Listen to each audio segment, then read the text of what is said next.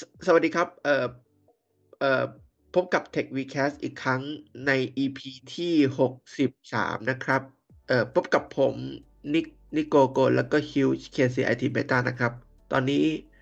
เสียงของคุณฮิวยังไม่เข้าหรือเข้าแล้วสวัสดี โอเคเข้ไหมาละอะมาก็ยินดีต้อนรับนะครับเข้าสู่เทควิเคทีที่ 63 นะครับ วันนี้อยู่กับพวกเราสองคนเหมือนเดิมนะครับ วันนี้เรามาพูดคุยกันในหัวข้อ AR VR แล้วก็ MR มันเป็นตัวย่อของอะไรสักอย่างแหละ ที่ลงท้ายด้วย R อ่าใช่ อืม ใช่ใช่ใช่ใช่ ไม่ไม่รู้เลย เพราะฉะนั้นถ้าเกิดเราเอา AR บวก VR บวก MR แล้วก็จะเป็น R คูณ A บวก V บวก M อ่าใช่อ่าเป็นการแจกแจงนะฮะพอเถอะบายเอ้ยการการอะไรวะการกระจายแจกแจงไม่รู้เออช่างเถอะช่างช่างช่างเถอะนะ โอเค เอ่อโอเค นะครับ ก็วันนี้เนี่ยเราก็จะมาพูดคุยเรื่องนี้กัน เพราะว่าในตอนนี้เออไม่ใช่ในตอนนี้สิเรียกว่าก่อนหน้านี้เนี่ยมันมีกระแสเรื่องเกี่ยวกับ จริงๆ ไม่ใช่มีกระแบบหลายปีละมีกระแสทั้งเรื่องเกี่ยวกับ VR ใช่ไหมมีกระแสทั้งเรื่องเกี่ยวกับ AR แล้วก็ที่เงียบๆหน่อยก็จะเป็น MR แล้วก็หลังๆเนี่ยก็จะมีเรื่องของ Metaverse ด้วย ใช่ ใช่ แต่วันนี้เราจะยังไม่ได้มาพูดถึงเรื่องของ Metaverse จริงๆถ้าใครเข้ามาทันก็จะมีแหละว่าแบบมันจะเป็น AR VR MR แล้ว Metaverse แต่แบบเราตัดขอตัดเอาไปก่อน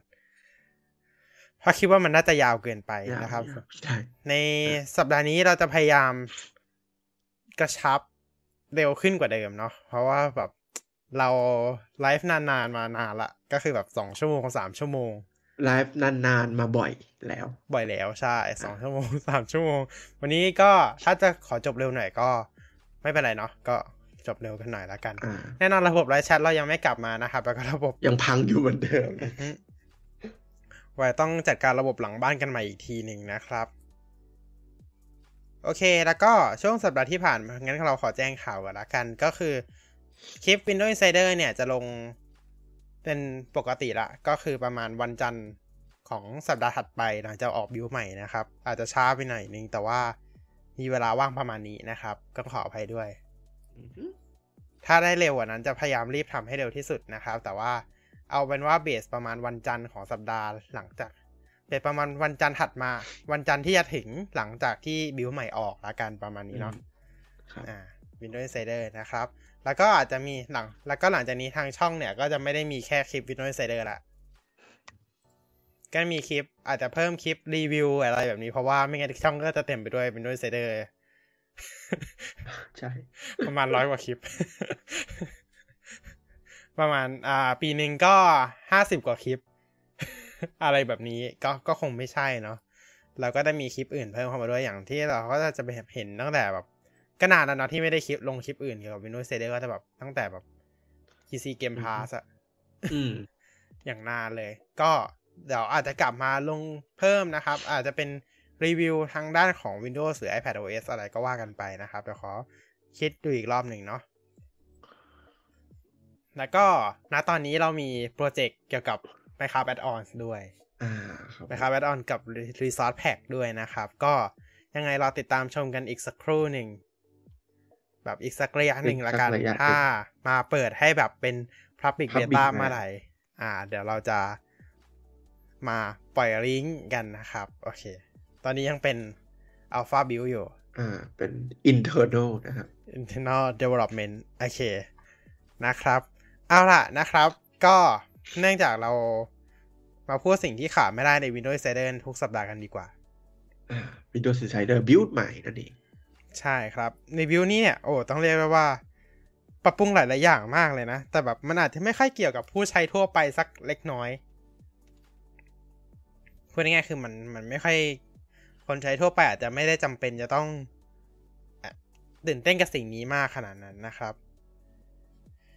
ก็อย่างแรกเลยก็คือ เรื่องของ narrator driver solution อะก็ แล้วก็จะมีเรื่องของการแจ้งเตือนบน Drive Storage แล้วก็ Subscription Management ใน Settings นะครับ ที่ถูกเพิ่มเข้ามา แล้วก็ น่าจะเป็น 2 เรื่องเนี่ยแหละที่ผู้ใช้ทั่วไปน่าจะใช้เยอะที่สุดแล้ว หลังจากนั้นก็จะเป็นเรื่องของ Local Administrator Administrator Password Solution นะครับ ก็เป็นฟีเจอร์ใหม่นะครับเนาะที่เกี่ยวกับพวกอ่าองค์กรต่างๆ เอาไว้ใช้งานกัน หลังจากนั้นก็จะเป็นการปรับปรุงต่างๆ เรื่องเกี่ยวกับแอป permission suggested action แล้วก็ file explorer แค่นี้เองเนาะในบิลนี้นะครับสองสองห้าหนึ่งสี่ห้านะครับ บิลล่าสุดของเรา ปล่อยให้กับ Dev Channel เป็นที่เรียบร้อยแล้ว โอเค แล้วก็นอกจากนอกจากอ่า Windows Insider แล้วเนี่ย ก็จะมีเรื่องของ iOS 16 แล้วก็ iPadOS 16 Developer Beta 2 อ่าครัอ่าบผมก็ได้ปล่อยมาแล้วเหมือนกัน อ่าฮะ อันนี้มี อะไรครับเพิ่มเติมบ้าง ความจริงสิ่งที่เพิ่มเติมก็จะเป็นในเรื่องของคือโดยปกติอะนะ โดยทั่วไปของอืมธรรมชาติของตัวอ่าตัว iOS 16 จุดอ่าเวอร์ชันที่เป็นจุดศูนย์ developer beta เนี่ยก็จะมีการปรับปรุงอ่า user interface เล็กๆน้อยๆด้วยนะครับ เกี่ยวกับในซอฟต์แวร์เนอะเพราะว่ามันเพราะว่าก็ต้องฟังเสียงจากทางทางผู้ใช้งานนะครับ ด้วยว่าใช่อะไรเหมาะสมอะไรไม่เหมาะสมเนอะอ่าอืมซึ่งซึ่งในบิวเนี้ยเนี่ยก็เอ่อ ได้มีการเปลี่ยนในส่วนของหน้าตา user interface การการเลือก wallpaper นะครับผม แล้วก็มีการเปลี่ยนเอ่อในเรื่องของ customization เอ่อ wall wallpaper customization นิดหน่อยนะครับอืมอาทิเช่นโทนสีแบบใหม่อะไรพวกเนี้ยนะครับ หรือว่าจะเป็นเอ่อในส่วนของ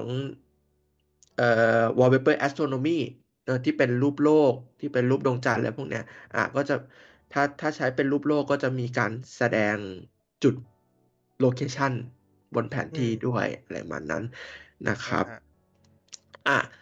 เอ่อทีนี้เนี่ยเอ่อในแอป Home ก็มีการเพิ่ม wallpaper เช่นเดียวกันนะครับ ในอ่าในในส่วนของเบต้า2นี้นะครับ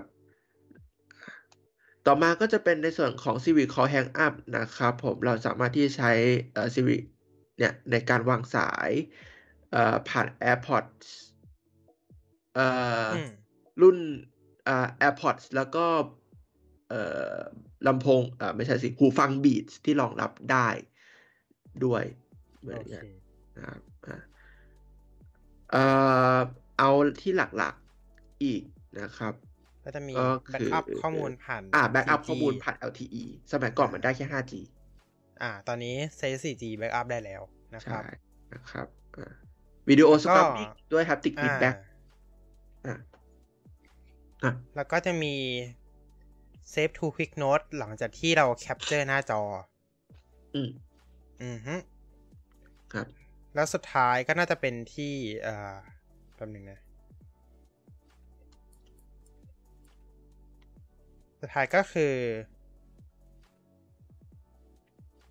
ไม่รู้รอคอยอาทิตย์หรือเปล่า มันยังไม่มาเนาะ อืมยังไม่มา มันยังไม่มาใช่คือมันเป็นเขียนมันเขียนไว้แต่มันยังไม่มา ก็คือภาษาใหม่ใน Translate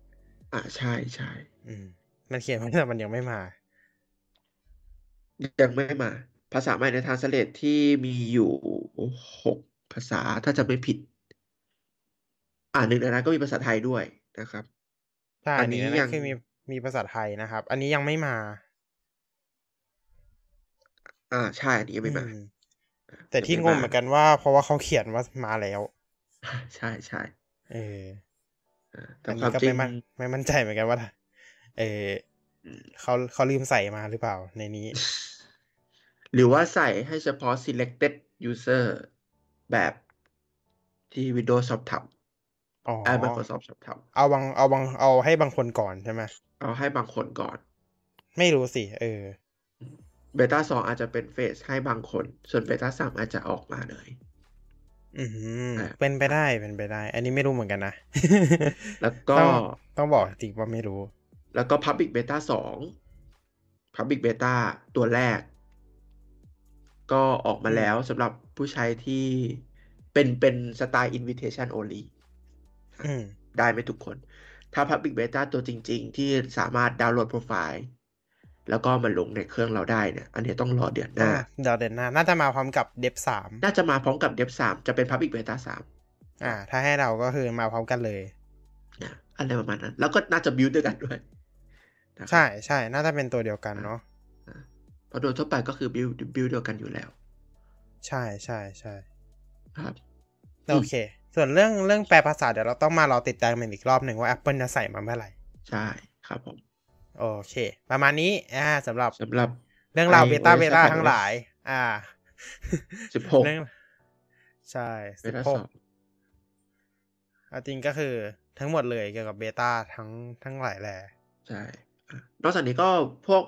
macOS สิบสามเอ่อ Ventura เบต้าสองก็ออกมาด้วย watchOS 9เบต้าสองก็ออกมาด้วย tvOS สิบหกเบต้าสองก็ออกมาด้วยอืมนะครับ โอเค ประมาณนี้ประมาณนี้เนาะประมาณนี้สำหรับ iOS 16 iPadOS 16 นะครับผมครับ โอเค เอาล่ะ มันก็คงต้องถึงเวลาสำหรับหัวข้อหลักของเรากันแล้วไอ้ยยังดิเรามาพูดถึงข่าวสารวงกันกินไอทีกับเกมกันสักเล็กน้อยแล้วกัน ในช่วงสัปดาห์ หรือสองสัปดาห์ที่ผ่านมา เพราะว่าสัปดาห์ที่แล้วเราก็ไม่ได้พูดถึงเท่าไหร่เลยเนาะใช่ อืม เพราะว่าเราแบบไปโฟกัสอยู่ที่ iOS iPadOS กัน iOS ซะส่วนใหญ่เลยเนาะอือฮึโอเค เอา เอาเรื่องไหนก่อนดี เอาเอ่อนึกไม่ออก นึกไม่ออกเลยทีเดียวจะเอาเรื่องไหนก่อน โอเค งั้น คือเสนอก็จะเป็นเรื่องงั้นเอา เอาเกมเหมือนกันนะอะอ่าโอเค โอเค ก็ล่าสุดก็มีงาน Final Fantasy 7อ่าครบรอบ 25 ปีทำไมต้อง 7 Final 7 ครบรอบ 25 ปีนะครับ ก็อย่างที่ อย่างที่บอกเลยนะครับว่า Final 7 เนี่ย ก็โอ้โหเดินทางกันมาอย่างยาวนานจากตัวโพลีกอนเหลี่ยมๆมาจนถึงแบบโมเดลสวยๆ อย่างทุกวันนี้ ก็มีประกาศหลายอย่างในงานเหมือนกัน อย่างแรกเลยเนี่ยก็คือมีการประกาศภาคต่อของ Final Fantasy 7 Remake หรือ ในชื่อว่า Final Fantasy 7 Rebirth นะครับ ก็เป็นภาคต่อพาร์ท2ของ 7 7 ภาค 7 Remake นั่นเอง ก็ตัวอย่างมาแล้วนะครับ ให้รับชมกันใน YouTube ของทาง Final Fantasy นะครับ แล้วก็นอกจากนี้นอกจากนี้เนี่ยก็ยังก็ยังมีอีกภาคหนึ่งที่เขาได้แง้มออกมาเล็กน้อยว่าแบบ Final 7 Remake เนี่ยมันมี 3 ภาค ที่เปิดไปแล้วก็มี Remake Rebirth แล้วก็เหลืออีกสักอย่างหนึ่งที่คาดว่าจะมาในอนาคตนะครับ ต่อไปก็เราจะพูดถึงแบบรวดเร็วก็คือ Final Fantasy 7 The First Soldier นะครับ ก็มีการปล่อยแพ็กซีซั่น3ออกมา แล้วก็เป็นตัวละครแบบโพลีกอนแค่นั้นแหละ แล้วก็ต่อไปเลยแล้วกัน ก็จะเป็นเรื่องของ Final Fantasy 7 Ever Crisis ก็มีการประกาศรายละเอียดเพิ่มเติมออกมานะครับ หลังจากที่เรารู้ตัวอย่างกันไปเมื่อปีที่แล้วละว่าจะมีการเปิดโค้ดเบต้าเทสเร็วๆนี้นะครับ อันนี้ก็รอเล่นมากว่าน่าจะสนุกนะครับ ส่วนเกมเนี่ยก็น่าจะเป็นรูปแบบฟรีเนาะที่มีการสุ่มกาชาคอสตูมตัวละครนะครับ แล้วก็อาจจะมีการเพิ่มเนื้อหาบางอย่างที่ไม่ได้อยู่ใน Final 7 Original แล้วก็ตัวของซีรีส์ Final 7 แบบ Spin Off ด้วยนะครับ แล้วก็สุดท้ายเนี่ยก็คือเรื่องของ Final Fantasy 7 Crisis Core Reunion นะครับ ก็เป็นการ remaster อ่าจริงๆ เกือบจะเรียกว่ารีเมคเลยก็ได้แหละ ตัวของ Crisis Core เนี่ย ก็ลงให้กับเครื่อง PSP เป็นเครื่องแรกใช่ไหมก็ล่าสุดก็มีการประกาศ remaster ออกมาโมเดลก็จะใช้กราฟิกแล้วก็โมเดลระดับ Final 7 Remake นะครับ อาจจะมี drop บ้างเล็กน้อยนะครับ ก็ลงให้กับ ทุกเครื่องเลยนะครับ อันนี้ไม่รู้รายละเอียดที่ชัดเจนแต่ว่ามาปลายปีนี้นะครับ มาปลายปีนี้จนถึงต้นปีหน้า ก็รายละเอียดที่ชัดเจนก็ยังไม่มี แต่ว่าแน่นอนว่าลงให้กับทุกเครื่องเลยตั้งแต่ Xbox Xbox PlayStation Nintendo Switch แล้วก็ PC นะครับอ้อลืมบอก Final 7 Rebirth ลงให้กับ PlayStation 5 เท่านั้นก่อนนะครับ ยังไม่รู้ว่าจะลง PC เมื่อไหร่ โอเค ประมาณนี้สำหรับ Final Final 7 เนาะครับอืมเร็วไหม speedrun นิดหนึ่ง speedrun อืมพอดีเป็นแฟน Final อยู่แล้วเอาอยากพูดสักหน่อยไม่มีอะไร โอเค แล้วก็ อ่าเรื่องเรื่องต่อไปก็ เอาเรื่องไหนดีเอาเรื่องไหนก่อนดี อืมอ๋อ จริงโอๆเคเราจริงนึๆก็อยากขึ้นมพูดเรื่องไ USB-C นะ แต่แบบอีไว้สัปดาห์ไหนสักสัปดาห์หนึ่งแล้วค่อยมาพูดเรื่องพอร์ตกันอีกทีหนึ่งก็ได้ อันนี้ได้ไหมอ่าอืมเอ่อ Apple Back to School ครับกลับมาอ่าแล้วใช่อ่าอันนี้อันนี้ควรพูด ใช่ใช่ Apple Back to School อะ เราโปรเลยก็มาแบบโปรเดิมอะโปรแบบเดิมอ่อโปรโปรโปรเดิมเลยครับ คือเอ่อ ซื้อ Mac หรือ iPad ในราคาพิเศษสำหรับนักศึกษา หรือ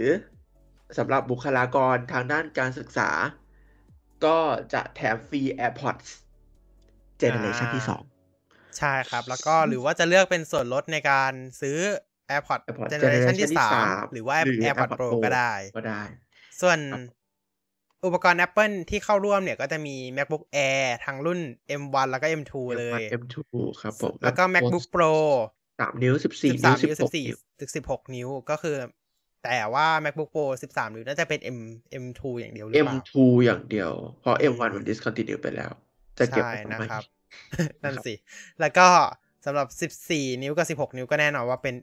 M1 M1 Pro กับ M1 M1 Max Max นะนะคครัรับบแล้วก็มี iMac ยี่สิบสี่ iMac นิ้ว24นิ้ว ตัวล่าสุดเนาะตัวสีสันสดใสครับพาสเทลแล้วก็มี iPad Air Gen 5ห้าเอ้ยและถูก iPad iPad Air Gen Pro 5แล้วก็ iPad Pro M1 นะครับ ที่เข้าร่วมในการซื้อการศึสิกทธิ์ษานี้การศึกษาครั้งนี้นะครับนะครับ แน่นอนผมว่านอกจากนี้ยังได้รับส่วนลด ในการซื้อ Apple Care Plus 20%ด้วย ใช่ แล้วก็จริงๆ ก็ยังมีส่วนลดในการซื้อ Apple Pencil กับแอปอ่าตัว Smart Keyboard เนาะมาคีย์บอร์ดด้วยใช่อืมผู้ใช้งานสามารถเอ้ยไม่ใช่ นักศึกษาเอ่อแล้วก็บุคลากรทางด้านการศึกษาก็สามารถที่จะเอ่อยืนยันสิทธิ์โดยใช้ Unidays ได้นะครับ ซึ่งต้องไป register account ก่อนนะครับอ่ารอบรอบนี้ต้องใช้ Unisday เท่านั้นนะอ่าก็ต้องต้องใช้ปใช้กติ Unit ปกติไม่ได้แล้วอืมต้องใช้มา Unidays เท่านั้น เมื่อก่อนเราก็จะแบบ อ่าไปโชว์แค่บัตรนักศึกษาแล้วก็ใช่ใช่ซื้อเลยอ่าแบบเนี้ยก็ได้เนาะแต่ว่าปัจจุบันไม่ต้องใช้คือ Unidays แล้วจำได้ว่าเมื่อก่อนอะเขาพอซื้อปุ๊บก็จะมีเหมือน ให้เราส่งข้อมูลไปส่งพวกถ่ายรูปบัตรนักศึกษาอะไรแบบแค่นี้เนาะอืม ปัจจุบันก็ไม่ได้แล้วนะครับ ต้องใช้ Unisday แล้วนะครับ โอเค ก็เรื่องนี้ก็ราคาโออยู่โอเคอยู่นะ เพราะถือว่าแบบไม่งั้นก็จะมีคนสวมสิทธิ์กันเยอะ ใช่ อืม แต่ปัจจุบันก็น่าก็ก็น่าจะมีคนสวมสิทธิ์ได้อยู่แหละเอาจริงๆอืมอืมก็ไม่ต่างจากเดิมเท่าไหร่อะเอาจริงๆนะ เพราะเพราะ Unisday ก็ อ่า สมมุติว่าใครอยากซื้อให้คนอื่นก็ก็ก็ใช้สิทธิ์ตัวเอง แล้วก็ซื้อให้คนอื่นได้อยู่ดี ก็ไม่ได้ต่างจากเดิมเท่าไหร่เนาะอ่าฮะอืม แต่อย่าลืมนะครับว่ามันผ่อนไม่ได้ถึงสิบเดือนนะมันผ่อนน่าจะได้แค่สามเดือนมั้งเลยถ้าจะไม่ผิดนะศูนย์ศูนย์เปอร์เซ็นสามเดือนหรือเปล่าไม่แน่ใจอ่า อืม ถ้าซื้อปกติมันผ่อนได้สิบเดือนสิบสองเดือนแล้วแต่สิบสามเดือน แล้วแต่บัตร ก็ดูจากราคาแล้วก็ถูกลงมาประมาณพันกว่าๆสำหรับ iPad Air รุ่นเริ่มต้น อันนี้เช็คแล้วแล้วก็ อันนี้ราคาศูนย์นะ หมายถึงราคาศูนย์เพราะ iPad Air ราคาศูนย์จะอยู่ที่สองหมื่นเท่าไหร่นะ อ่า iPad Air ใช่ไหม ใช่ iPad Air โอเค iPad Air จะอยู่ที่สองหมื่นเก้าร้อยนะครับ ก็อ่าลดลงมา ไม่ถึงไปพันไปถึงพันลดลงมาไม่ถึงพันเอ๊ะนะฮะแป๊บนึงนะลดไปพันกว่ากว่าๆพูดผิดพันกว่ากว่าๆ นะครับ ส่วน iPad Pro เนี่ยราคาเริ่มต้นอยู่ที่สองหมื่นเจ็ดพันเก้าร้อยสำหรับรุ่นปกติ แล้วส่วนรุ่นนักศึกส่วนส่วนลดนักศึกษาเนี่ยจะอยู่ที่สองหมื่นหกพันสองร้อยก็คือเหมือนกันพันกว่ากว่าๆเช่นกัน ก็ส่วนใหญ่ก็ลดไม่เยอะเนาะ ใช่ เท่าที่ดูก็จะลดไม่เยอะเท่าไหร่นะครับก็ส่วนใหญ่ก็โปรหลักก็จะอยู่ที่แถม AirPods เนี่ยแหละ เออ แล้วก็ แล้วก็ได้สิทธิ์ ซื้อ Apple Care Plus ลดราคา 20%แค่นั้นเอง หลักๆก็จะอยู่ตรงนี้ โอเคเนาะประมาณนี้สำหรับสิทธิ์นักศึกษาของสำหรับ Pro Back to School ของ Apple ในคราวนี้นะครับอ๋อแล้วก็อีกอย่างหนึ่งก็คือถ้าเกิดถ้าเกิดอัพเป็น AirPods รุ่นที่ 3 เนี่ย จ่ายพันแปดแล้วก็ AirPods Pro AirPods Pro เนี่ย จะจ่ายสี่พันสองสี่พันสองบาท อ่าอ่าโอเค ประมาณนี้สี่พันสี่พันสองสองบาทสี่ศูนย์ศูนย์สองใช่สี่ศูนย์ศูนย์สองนะครับทำไมต้องทำแบบนี้ก็ไม่รู้อ่านดันดู นั่นสิ โอเคนะครับ ก็ประมาณนี้สำหรับ Pro Back to School ใครมีสิทธิ์นักศึกษานะครับ ก็อย่าลืมไปใช้งานกันไปใช้ได้นะครับ ใครที่มีแผนจะเปลี่ยน iPad อยู่แล้วนะครับ เปลี่ยนเป็น iPad Air หรือเปลี่ยนเป็น iPad Pro หรือว่าจะเปลี่ยนตัวของเครื่อง Mac ของเรานะครับ MacBook Air หรือ MacBook Pro เนี่ย หรือ iMac เนี่ย ก็สามารถดูโปรนี้นะครับ เพื่อประกอบการตัดสินใจของท่านได้นะครับ ประมาณนี้สำหรับโปร back to school ของเรานะครับเอ้ยไม่ของ Apple ผู้ผิดของ Apple ไปที่ข่าวต่อไปกันเลยดีไหม รีบๆหน่อยแล้วกันอ่าเนาะฮะไปกันที่ข่าวต่อไปเลยดีกว่านะครับ ข่าวต่อไปเนี่ยก็คือเรื่องของโปรแกรม Adobe หนึ่งที่เรียกได้ว่า คนน่าจะอยากใช้กัน หรือเปล่า หรือเปล่าเฮ้ยต้องต้องอยากใช้กันอยู่แล้วสิ แล้วแบบราคามันค่อนข้างแพงเลยนะ ถ้าจ่ายเป็นรายเดือน จ่ายเป็นรายปี แต่ว่าล่าสุดเนาะล่าสุด ล่าสุดตัวของ Adobe Photoshop เนี่ย ใครได้ข่าวได้ข่าวบ้างไหม Adobe Photoshop อ่าอันนี้ผมไม่ได้ข่าว Adobe Photoshop นะครับ ก็แน่นอนครับว่ากำลังจะปล่อยให้กับคนที่ใช้ ฟรี เอ้ยปล่อยให้กับคนที่ใช้บนงานบนเว็บเนี่ย เป็นเวอร์ชันฟรีนะครับ photoshop.adobe.com อ่าฮะอือฮึ แน่นอนว่าเวอร์ชันฟรีเนี่ย ตอนนี้ยังทดสอบอยู่แค่ในแคนาดานะครับ ยังไม่ได้มีการปล่อยให้กับผู้ใช้ในประเทศอื่นๆ ได้ลองใช้งานกันนะครับ ในส่วนของ Photoshop เวอร์ชันฟรีเนี่ย แน่นอนเครื่องมือมันไม่ครบเท่า Photoshop เวอร์ชันเต็มอยู่แล้วอ่าถ้ามันให้ครบก็ไม่รู้จะซื้อทำไมเนาะอ่าใช่ใช่ใช่ใช่ อันนี้ไม่รู้ว่ามันมันจะมีการปรับแผนตรงนี้เนี่ย มาใช้กับแอปบน iPad ด้วยหรือเปล่า เพราะว่าถ้าเกิดทำแผนธุรกิจนี้กับบนเว็บแล้วบนแอปบน iPad เนี่ย ได้น่าจะถือว่าออกน่าจะประสบความสำเร็จนะ เพราะว่า iPad ตอนนี้ก็คือถ้าใครจะใช้ต้องเสียตังค์อย่างเดียวเลยแน่นอนครับว่าเครื่องมือไม่ครบแล้วก็ UI เนี่ยจะมีลักษณะคล้ายๆกับ ถ้าใครนึกไม่ออกก็จะเป็น Lightroom อ่า Lightroom Lightroom เวอร์ชันใหม่ ไม่ใช่ Lightroom Classic นะ เป็น Lightroom เวอร์ชันใหม่ก็ UI ประมาณนั้นนะครับ ครับผม อืม แต่ถ้าใครใช้แบบเป็นแบบโอ้จริงจังการทำงานก็แน่นอนว่าแนะนำให้ใช้เป็นเวอร์ชันโปรแกรมใน Windows หรือ Mac จะดีกว่าอ่าฮะ แต่ว่านะใช่ครับ ราคาก็ยังสูงอยู่ปกติเหมือนเดิมเนาะอันนี้ต้องลุ้นกันว่าตัว plan ตัวเนี้ยจะเข้าในประเทศอื่นๆเมื่อไหร่นะครับอืมครับ อืมอันนี้ก็น่าสนใจทีเดียวสำหรับแผนธุรกิจ browser based Photoshop ของ Adobe อืมน่าสนใจ โอเคนะครับ ก็ประมาณนี้แล้วกันเนาะอือฮึอืมไม่น่ามีอะไรแล้วมั้งใช่ไหมที่เหลือก็จะเป็นเรื่องแบบไม่น่ามีเล็กๆน้อยๆเรื่องอ่าใช่ใช่แลที่มด้าใช่ อืม จริงๆแลมด้ามันเล็กน้อยไหมก็คือเรื่องเออที่มันว่าเล็กมีวิสอ่า พนักงาน Google ออกมาบอกว่าแลมด้ามันแบบมีแบบเหมือนคนตอบคำถามเหมือนคน อืม อืมเอาเป็นว่าเรายังไม่ลงรายละเอียดแล้วกันเรื่องนี้อ่าฮะโอเคนะครับ ต้องไปดูจริงๆ Lambda อันนี้มันยังเป็นภายในอยู่เนาะเพราะว่า AI Test Kit Kitchen AI Test Kitchen ของ Google ยังไม่ได้เปิดให้คนทั่วไปได้ลองใช้งานกัน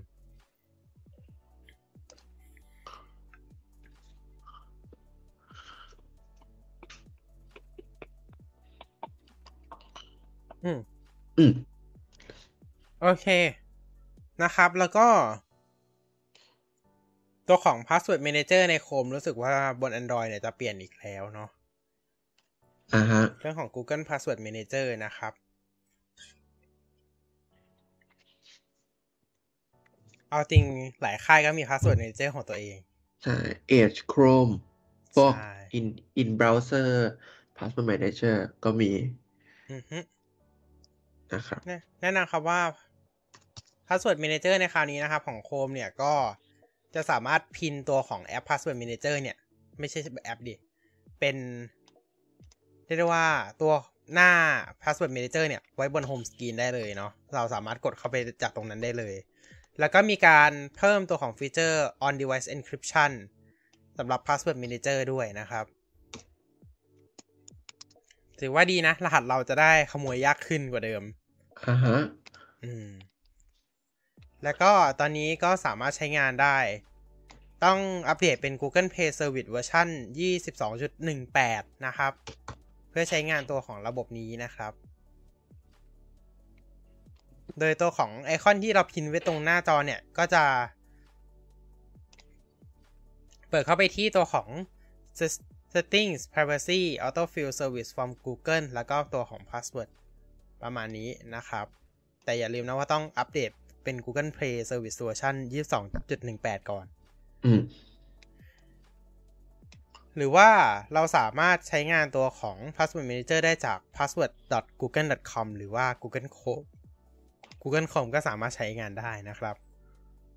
อ่าฮะอืม แต่เคยสงสัยมาว่าทำไม Microsoft Edge มันถึงไม่ build in มาใน Windows นั่นนะสิเออ จะจะให้ไปใช้ใน Microsoft Edge ทำไมก็ไม่รู้ อืมอ่าเอาจริงๆแล้วเรื่องเนี้ย เรื่อง Password Manager มันก็น่าสนใจอีกรอบหนึ่งเหมือนกันอ่าฮะอืม เพราะว่าในอนาคตเราจะมีสิ่งที่เขาเรียกว่า passkey เข้ามาแทนที่แล้ว อ่าใช่อืม passkey ที่ ที่หลายๆค่ายหมายสิอืมต้องพูดว่าที่ทั้งที่ที่บริษัทใหญ่ใช่ร่วมมือกัน Microsoft ทำออก Google มาอ่าๆอ่าแอปเปิล Apple ใช่เอ้ยนานๆทีจะเห็นจับมือกันแหมนานแล้วตั้งแต่โควิดตั้งแต่ตั้งตั้งตั้งแต่แต่ไอตัวิดเริ่มเออ exposure notification ใช่ อันนั้นก็จะเป็นผลงานของ Google กับ Apple ร่วมมือกันทำอ่าอ่ายกเว้นมามาคงไม่มีใน Windows Phone อะไม่ไม่เป็นไรก็คงไม่มีเพราะว่ายกเลิก support ไปนานแล้ว นะฮะถ้าถ้าถ้ายัง support อยู่ก็อาจจะมีก็ได้อ่าใช่เออโอเค แล้วก็มาถึงข่าวสุดท้ายแล้วละกันเนาะครับ จริงๆ จะข่าวสุดท้ายอีกสองข่าวดี เอาข่าวสุดท้ายเลยสองข่าวแล้วกัน RS 22 FE Samsung Galaxy S 22 FE หลายๆ คนคงเป็นแบบแฟนคลับตระกูล FE เพราะว่าราคามันถูกใช่แล้วก็ได้คุณภาพระดับ flagship ระดับ Series S นะฮะแต่เพราะมันคือว่าเรา Series S ใช่ มันก็เออใช่เนาะ มันก็คือ S 20 S ตระกูล S อยู่ดี ถูก เพราะมันคือ Series S นะครับ แต่ว่าราคาจะถูกกว่าตัว S รุ่นหลัก ครับ อืม ราคาแบบอาจจะสูงกว่าซีรีส์ A หน่อยนึง แต่ว่าราคาจะถูกกว่าตัว S นะครับ ซึ่งล่าสุดเนี่ยก็มีข่าวออกมาว่าตัวของ S 21 FE รุ่น 4G เนี่ยกำลังจะมีแผนวางจำหน่าย เอ๊ะ แปลกๆไหมเอ๊ะ ใช่ครับเดี๋ยวๆเดี๋ยวๆฟังฟังไม่อะไรฟังไม่ที่ผิดหรอก S S S ยี่สิบยี่สิบเออ S 21 FE รุ่นมีมี 4G มีแผนจะจำหน่าย อืม คือมันมันที่วางจำหน่ายไปแล้วเป็นรุ่นคือ 5G อ้าวเอ๊ะเอ๊ะแต่ว่าอะไรมีแผนจะวางจำหน่ายรุ่น 4G คือคือยังไงหรือหรือว่าอะไรอะชิปช็อตเทจเหรอ ไม่รู้ ชิปขาดตลาด เออชิปชิปแบบ ชิปชิป lost in the air 5G อืม no no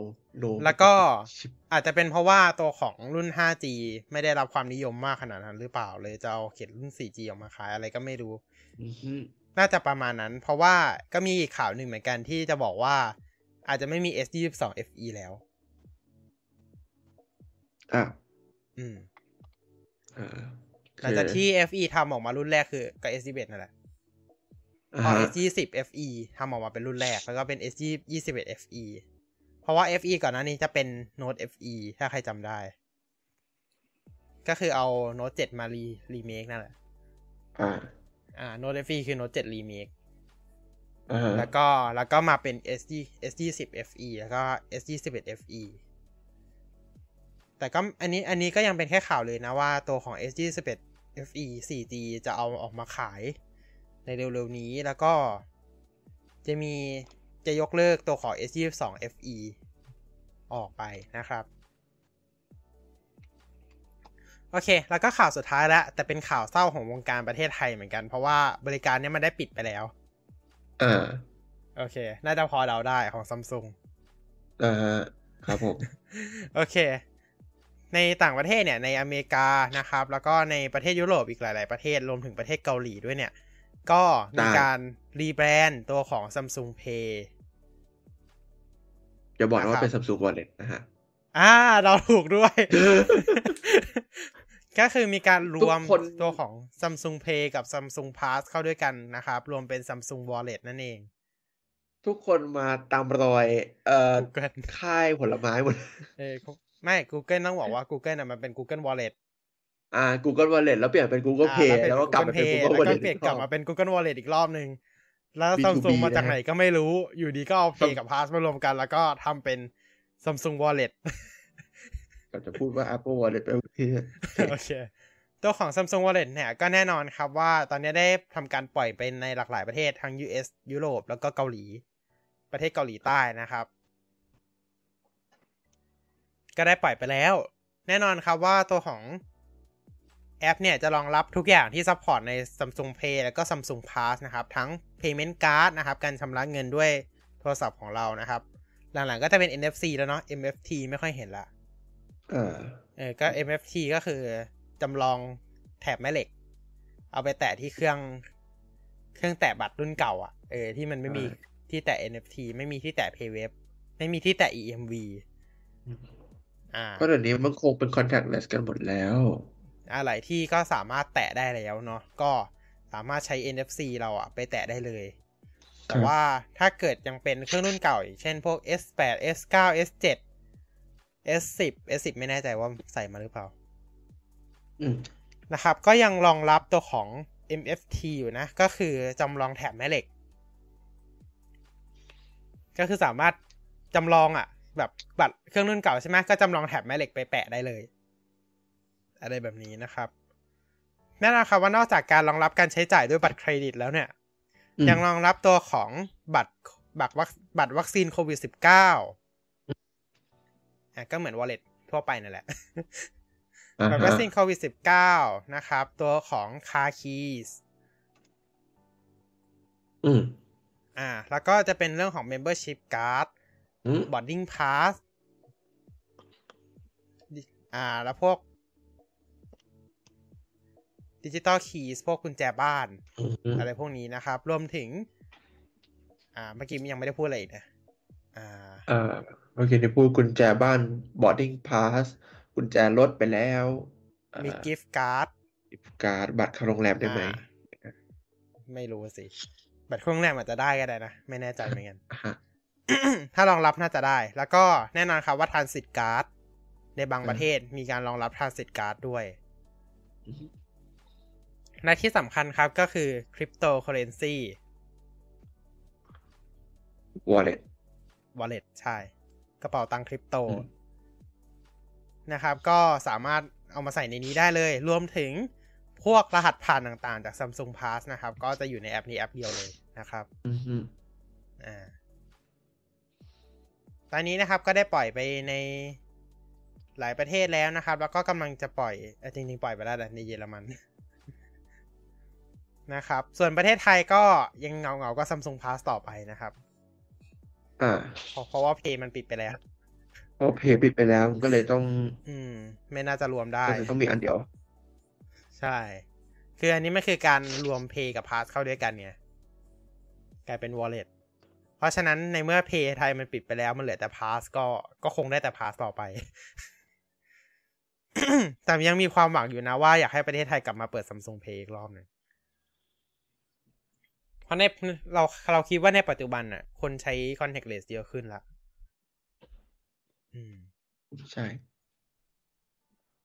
โอเคนะครับ ประมาณนี้สำหรับข่าวสารทั้งหมดนะครับ ที่เราจะเอามาเล่ากันอะเข้าหัวข้อหลักของเราเลยดีกว่านะครับ หัวข้อหลักของเราวันนี้ก็คือ VR MR AR อะเอาอย่างแรกก่อน VMR นะฮะเดี๋ยวเดี๋ยวอ๋อไม่ใช่ VNR MRI อะไม่ใช่อ่าไม่ใช่ VR ย่อมาจาก VR ย่อมาจากเราเป็นครับ เพราะ VR อ๋อไม่ใช่ VR อ๋อเออขอบคุณครับ Vir- virtual reality virtual ครับ reality อ่าโอเค ส่วน AR ก็ ก็ augment augmented reality เต็ดเออ augmented reality แล้วก็ MR ก็ mixed reality ประมาณนี้นะครับ อะ อย่างแรกเลย เราว่าทุกคนน่าจะรู้จัก AR มากที่สุดหรือ VR อันนี้ไม่รู้อะไม่รู้ น่าจะ น่าจะไล่เรียกกันมั้งนะน่าคจะรับไล่แต่เรีเอายกกันเอาเป็นว่าเป็นสองอ่าอันที่ คุณหูคนคุณรู้ตาจักที่มาสุกดที่สุด อ่า คุณหูที่สุดอืมเราจะเริ่มกันที่ VR ก่อนละกันอ่า VR น่าจะดังมาก่อนนะครับสำหรับเทคโนโลยี VR เนี่ยก็คือ ถ้าคุณสังเกตก็คือเวลาเราใส่แว่น แล้วก็รับชมแบบพวกเกมเล่นเกมหรือคลิปต่าง ๆ เนาะก็จะเป็นเกม VR เกม พวกเกม VR ที่เล่นใน Oculus HTC Vive หรือว่าจะเป็นตัวของ PlayStation VR พวกเนี้ยก็เป็นเป็นหนึ่งในการที่ใช้ตัวของแว่นแว่น VR เล่นหมดเลยเนาะเท่าที่เราเห็น อ่า อืม จริง ๆ VR นี่น่าจะแบบ เรียกได้ว่า อยู่มานานมากแล้วมั้งถ้าจำไม่ผิดนะ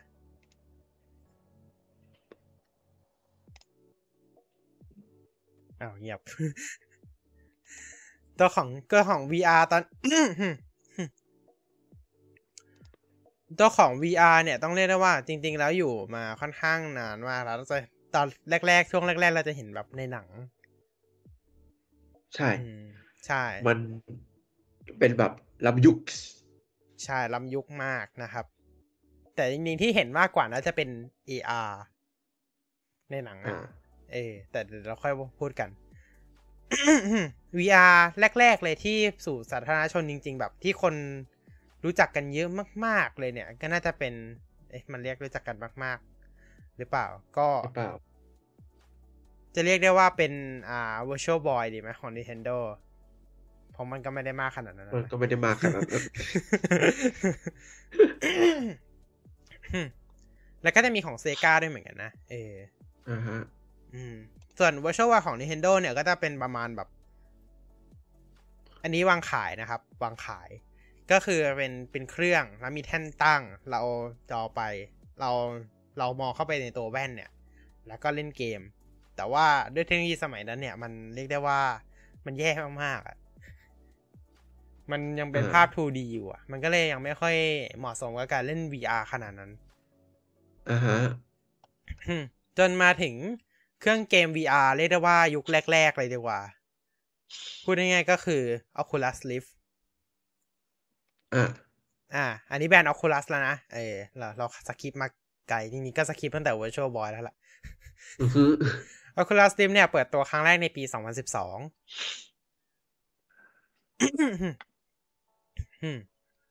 ในตอนเนี้ยก็อย่างที่ทุกคนรู้กัน Oculus เป็นของ Meta ไปแล้ว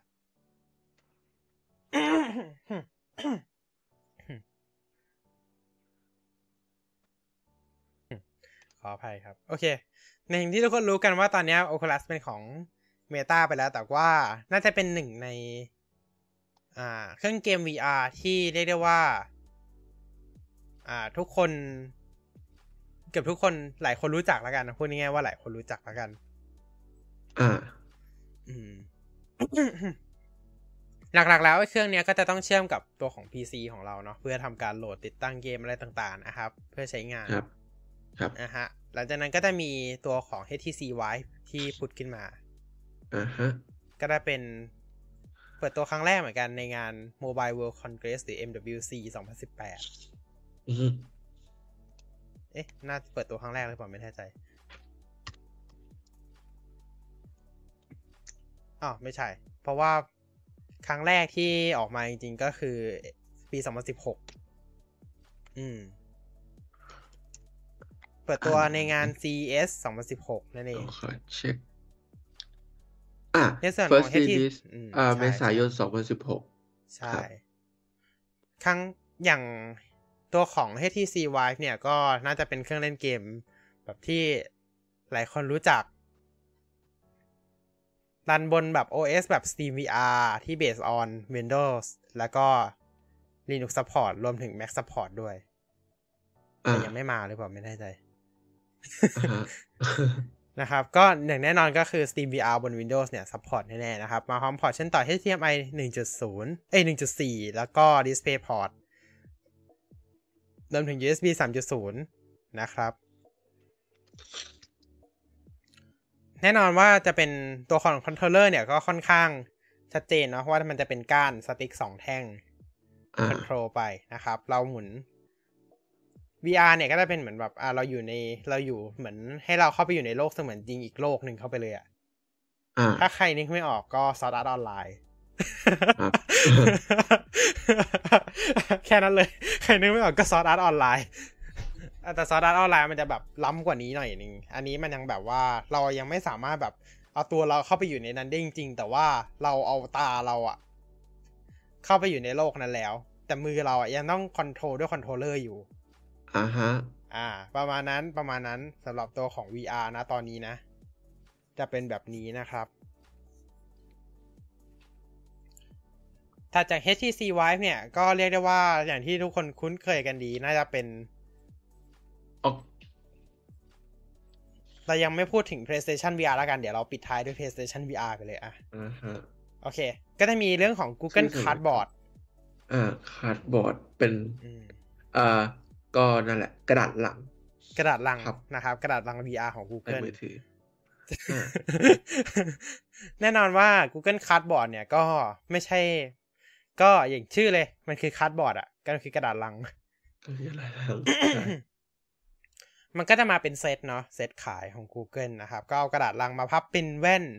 แว่น VR ใส่โทรศัพท์เข้าไป เพื่อทำการรับชมคลิปต่างๆ หรือเล่นเกม VR ผ่านโทรศัพท์ของเรา แต่แน่นอนอือฮะโทรศัพท์สมัยนั้นมันมันยังไม่ได้ไอเนี่ย ซึ่งมันจริง ๆ ปัญหามันก็มีอยู่นะไอพวกแว่น VR ที่เอามาใส่โทรศัพท์ ปัญหาอะไรอย่างเช่น เราขยับโทรศัพท์ไม่ตรงอะ่ะอืมเบี้ยว อ่า หรือว่าอืมจอเรา resolution มันต่ำเกินไป เราจะเห็นแบบ แตกละเอียดส่องเข้าไปเป็นเม็ดพิกเซลเลยอะไรแบบนั้นอะแน่นอนครับว่านี่คือรุ่นแรกของ Google อ่าฮะแต่จะบอกว่ามันเพิ่ง discontinue ไปเมื่อไม่นานมานี้เองนะอืมก็คือเมื่อปีที่แล้วนี่เอง ตัว Google กระดาษลังตัวนี้อ่าพูดแบบ Google กระดาษลัง Google กระดาษหลังใช่ก็ก็ก็พูดก็ไม่ผิด ก็ไม่ผิดก็ใช่ ก็ไม่ผิดหรอก ก็กระ Google กระดาษดาษหลัลังงจริงอืมใช่ โอเค ต่อไปก็จะเป็นเรื่องของ Samsung Gear VR เออ ใครซื้อ Samsung อยู่ช่วง S7 S8 น่าจะรู้จักตัวนี้ดีๆอ๋อรู้จักไหมเกียร์ VR รู้จัก เอาอ่ามืมือถืออ่ารู้สึกจะเป็น S7 อืมป่ะใช่ S6 เป็นการเอามือถือพวก S7 S8 พวกเนี้ยเสียบเข้าไป อ่า อ่า แน่นอนว่า ตอนนี้มัน discontinue ไปแล้วล่ะหายไปแล้วเหมือนกันหายไปแล้ว ใช่ discontinue ไปเมื่อสองปีที่แล้วเนาะแต่จริงๆ มันหายจาก store ไปนานมากแล้วแหละ เพราะว่ามัน support แค่ตั้งแต่ S6 จนถึง S9 เท่านั้นเองอ่าอืม ก็คือเท่ากับว่าตั้งแต่ S10 เป็นต้นไปก็คือไม่รองรับแล้วอ่าฮะ อืม อาจจะด้วยความที่มันไม่นิยมหรืออะไรก็ตาม ด้วยความยุ่งยากของมัน แน่นอนครับว่าอันนี้รวมถึงอาจจะโดนเมตาซื้อไปแล้วอ่านั่นก็อ่าฮะน่าจะเป็นอีกส่วนหนึ่ง เพราะว่าตัวของ Samsung Gear VR เนี่ย มันพัฒนาโดย Oculus นะครับโดยที่ร่วมมือ Oculus กับทาง Samsung ซึ่งซึ่ง Oculus ก็โดนเขมือบไปโดย Meta เอ่อไม่ใช่ เขาเรียกว่าอะไรนะโดนซื้อโดนซื้อกิจโดกานรซื้อไปด้วย เออโดนซื้อไปโดยอ่าแบบแบบ เอ่อเม Meta ใช่ได้เออก็ไม่รู้ว่าจะยังไงดี ก็ไม่รู้ว่าจะโดนซื้อเรียกว่าอะไร Facebook หรอ ก็โดนซื้อไปโดย Meta นั่นแหละ อันนี้อ่าไม่รู้ว่าเป็นหนึ่งในเหตุผลที่ทำให้ตัวของมัน discontinue หรือเปล่า discontinue เออ Gear VR discontinue ไป แต่อีกเหตุผลหนึ่งก็น่าจะเป็นเพราะว่ามันออกรุ่นใหม่ก็คือ Oculus Go แต่อ่า Oculus ออกเองแล้วไง อ่าฮะอืม ตัวของ Oculus Go ก็คือมันจะดีกว่าตรงที่เราไม่ต้องใช้โทรศัพท์ละอ่าแต่ว่ามันจะเป็นเครื่อง standalone ไปเลย ก็คือเป็นเครื่องแยกเหมือนพวก HTC Vive อะไรพวกนี้แทนอ่าฮะอืมนะครับ แล้วก็หลังจากนั้นก็จะมี Google Google Daydream น่าจะน่าจะลึกลับกว่า Cardboard อีก ใช่อันอันนี้หลาย ๆ คนไม่น่าจะรู้จัก ใช่ รวมถึงอันนี้ตอนอันนี้ผมก็ค่อนข้างที่จะเขาเรียกว่าอะไร คือมันนานมากแล้วที่ไม่ได้ยินไอ้ตัวนี้ อ่า ตัว Daydream ตัวนี้นะครับ ตัว Daydream ตัวนี้เนี่ยประกาศครั้งแรกใน Google I/O ปี 2016 อ่า เก่ามาก ต้องเรียกว่าเก่าเก่ามากๆแล้วนะสำหรับ Google Day- Daydream เนี่ย แน่นอนครับว่ามาพร้อมกับเวอร์ชัน อ่ารองรับตัวของ Android เวอร์ชัน7.1 ขึ้นไปหรือว่า Nougat อ่าถึงสิบเอ็ดใช่ถึง Android 11 นะครับก็เอาจริงๆก็สามารถใช้งานพวกตัวของแอป VR ต่างๆ ได้อย่างเช่นพวก YouTube Google Maps Street View Google Google Play Movie and TV พวก Google Photo แล้วก็พวก Netflix แล้วก็ Ubisoft ต่างๆ นะครับ ก็สามารถใช้งานได้ ครับ อืม ล่าสุดก็ตัวของ Google Daydream ก็ก็ยังคงเป็นเหมือน Cardboard แต่ว่าอ่า ไม่ใช่ดิ ไม่ใช่เป็นเหมือน Cardboard เป็นคล้ายๆตัวของ Gear VR ที่เอาโทรศัพท์ใส่เข้าไปอ่าแล้วก็มี UI ที่เป็นในลักษณะของ VR ใช่ ประมาณนั้นนะครับ ที่ต้องใช้โทรศัพท์ ซึ่งโทรศัพท์ที่รองรับตัวของ Daydream ได้เนี่ย จะมีอยู่ไม่กี่รุ่นเท่านั้นเองเนาะ มีอยู่ไม่กี่รุ่นจริงก็จะมี Pixel แล้วก็ Pixel XL นะครับ แล้วก็อ่ามีมี Moto Z Moto C นั่นแหละ Zenfone AR Mate 9 Pro ของหัวเว่ยนะครับ แล้วก็มี Axon 7 ของ ZTE ๆของ Z แล้วก็มี Samsung Galaxy S8 S8 Plus แล้วก็ Note 8 นะครับ แล้วก็มี LG V30 มี Google- แล้วก็มี Google Pixel 2 Pixel 2 XL หลังจากนั้นก็จะมี Samsung Galaxy S9 S9 Plus แล้วก็แล้วก็ Note 9 แล้วก็มีตัวของ Google Pixel 3 3 XL แล้วรุ่นสุดท้ายก็คือ Redmi Note 10 อืม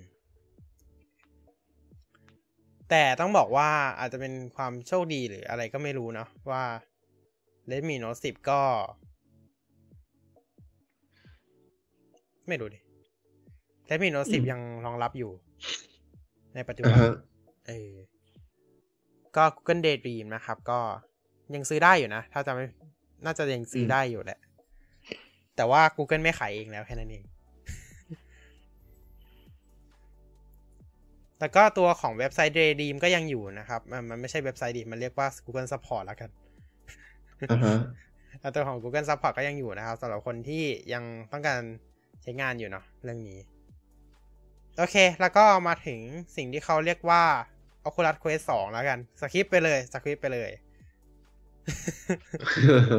สคริปไปหลายรุ่นเหมือนกัน เพราะว่ายังมี Oculus Rift S แล้วก็ Oculus Quest ที่ออกมาก่อนหน้านี้ แต่ว่าเวอร์ชันล่าสุดเนี่ย ก็คือ Oculus Quest 2 นะครับ หรืออีกชื่อหนึ่งเม็ด Meta Quest 2 นะครับ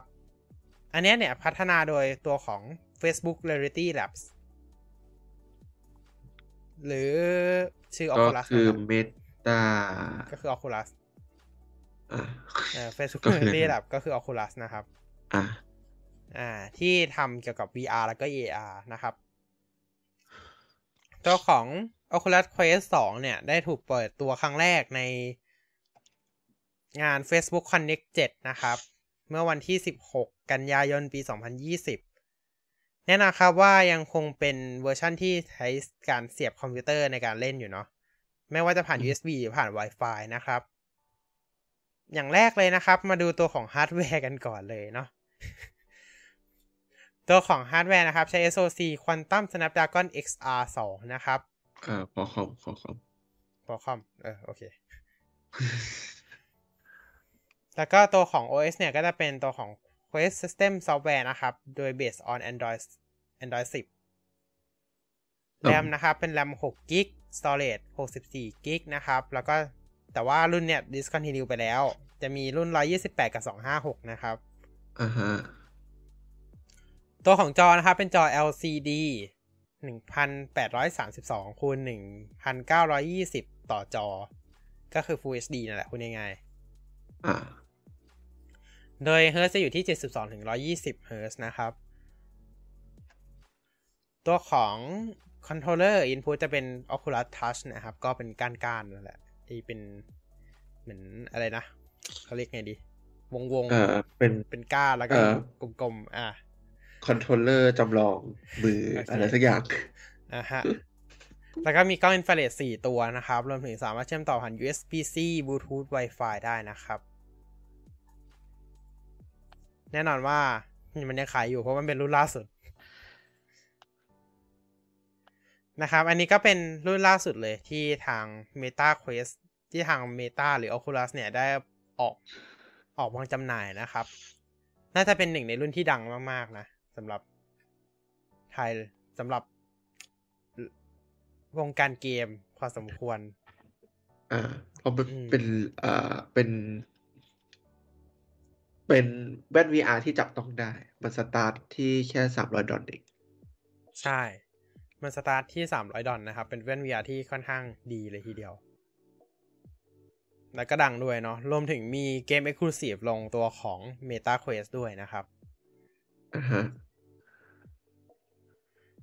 เช่นอ่ายกตัวอย่าง Resident Evil 4 ที่ประกาศลงไปแล้วเนาะก็มีลงก็มีลงให้กับ Meta Quest นะครับ รวมถึงเกมอื่นๆรวมถึงหนัง แล้วก็อะไรอื่นๆด้วยนะครับ แล้วก็มีรวมถึงมี Quest Store ของตัวเองด้วยนะ อือฮึอืมอ c เซสซอรี่ก็เอกลักษณ์ดีเนาะไม่เหมือนใคร อืม อืม โอเค แล้วก็สุดท้ายเนี่ย เรียกได้ว่าเป็นอีกหนึ่ง VR ที่ คนน่าจะใช้ ไม่เยอะ แต่ไม่เยอะรู้จักเยอะอ่าฮะก็คือ PlayStation VR อ่าฮะเรื่อง Play จริง ๆ เรื่อง PS PlayStation VR 2เนี่ย เราเคยพูดไปแล้วด้วยนะ ในคลิปอืมสักคลิปหนึ่งนั่นแหละในสักเทควีแคสหนึ่งเราเคยพูดไปแล้วนะครับใช่พูดตอนมันเปิดตัวใหม่ใช่ ก็ PlayStation VR แน่นอนครับว่าเป็น VR headset ของเครื่องเกม PlayStation 4 เท่านั้นๆเท่านั้น อืม PlayStation 4 กับ PlayStation 5 ส่วน VR 2 เนี่ยสำหรับ PS5 เท่านั้นนะครับ PlayStation 5 ตัวของ PlayStation VR เนี่ยก็เรียกได้ว่าอ่ามีเกมรองรับเยอะนะ เอาจริงๆ น่าจะเป็นแบบอะไรที่สำหรับ gaming อะ ดีที่สุดแล้วสำหรับ gaming เลย อ่า เพราะมันเป็นอืม PlayStation ก็ใช่ มันเป็นของอ๋อ PlayStation เอง ซึ่งเรียกได้ว่ามีเกมเนี่ย เรียกว่ารองรับเยอะมากอ่าฮะๆอือฮึเด่นๆเลยก็น่าจะมี อ่าเขาเรียกกันนะ Resident Evil 7 ที่ใครใครเล่นไม่รู้เหมือนกัน มันมีช่วงหนึ่ง เล่นเวอร์ที่เขาเล่นเวอร์ชัน VR กัน Resident Evil 7 VR อะไรพวกนี้นะครับ แล้วก็จะมีเกมอีกหลากหลายเกมแหละที่เอาไว้ให้เล่นกันเนาะนะครับ อันนี้ก็คือตัวของ PlayStation VR นะครับ ออกมาอ่าสองเวอร์ชันแล้วด้วย ถือว่าดีมาก อ่า อืม ก็แน่นอนครับว่าเปิดตัวครั้งแรกในนามของโปรเจกต์ Morpheus ใน GDC หรือ Game Developer Conference นะครับ เมื่อปี 2014อ่าฮะอืม หลังจากนั้นนะครับก็ได้วางจำหน่ายนะครับ เมื่อปี 2016 ที่ผ่านมานี้เอง นี้เองเหรอ2016 นี่นะเอคงรับ นี้เอง ในราคา 400 ดอลลาร์อ่าอ่าฮะ แพงกว่า Meta Quest ร้อยหนึ่งแน่นอนครับว่า Controller Input เนี่ย สามารถใช้ทั้งมี 3 แบบ ก็คือจะเป็นจอย Dual Shock ธรรมดาก็ได้ Dual Shock 4 จอยเล่นเกมธรรมดาเลย หรือจะเป็น PlayStation Aim ที่เป็น controller เฉพาะ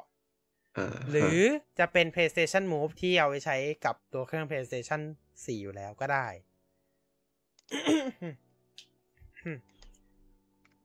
ส่วนรุ่นที่2เนี่ย ก็ประกาศเปิดตัวสำหรับ PlayStation 5 เมื่อในงานเมื่องาน CES 2022 ที่ผ่านมานี่เอง หรือ Customer Electric Show Electronic Show นะครับอ่า คันซูเมอร์ consumer ใช่ แต่คนทั่วไปไม่ได้เข้า ใช่อืมงานคอน sumer ที่คนทั่วไปไม่ได้เข้าอ่า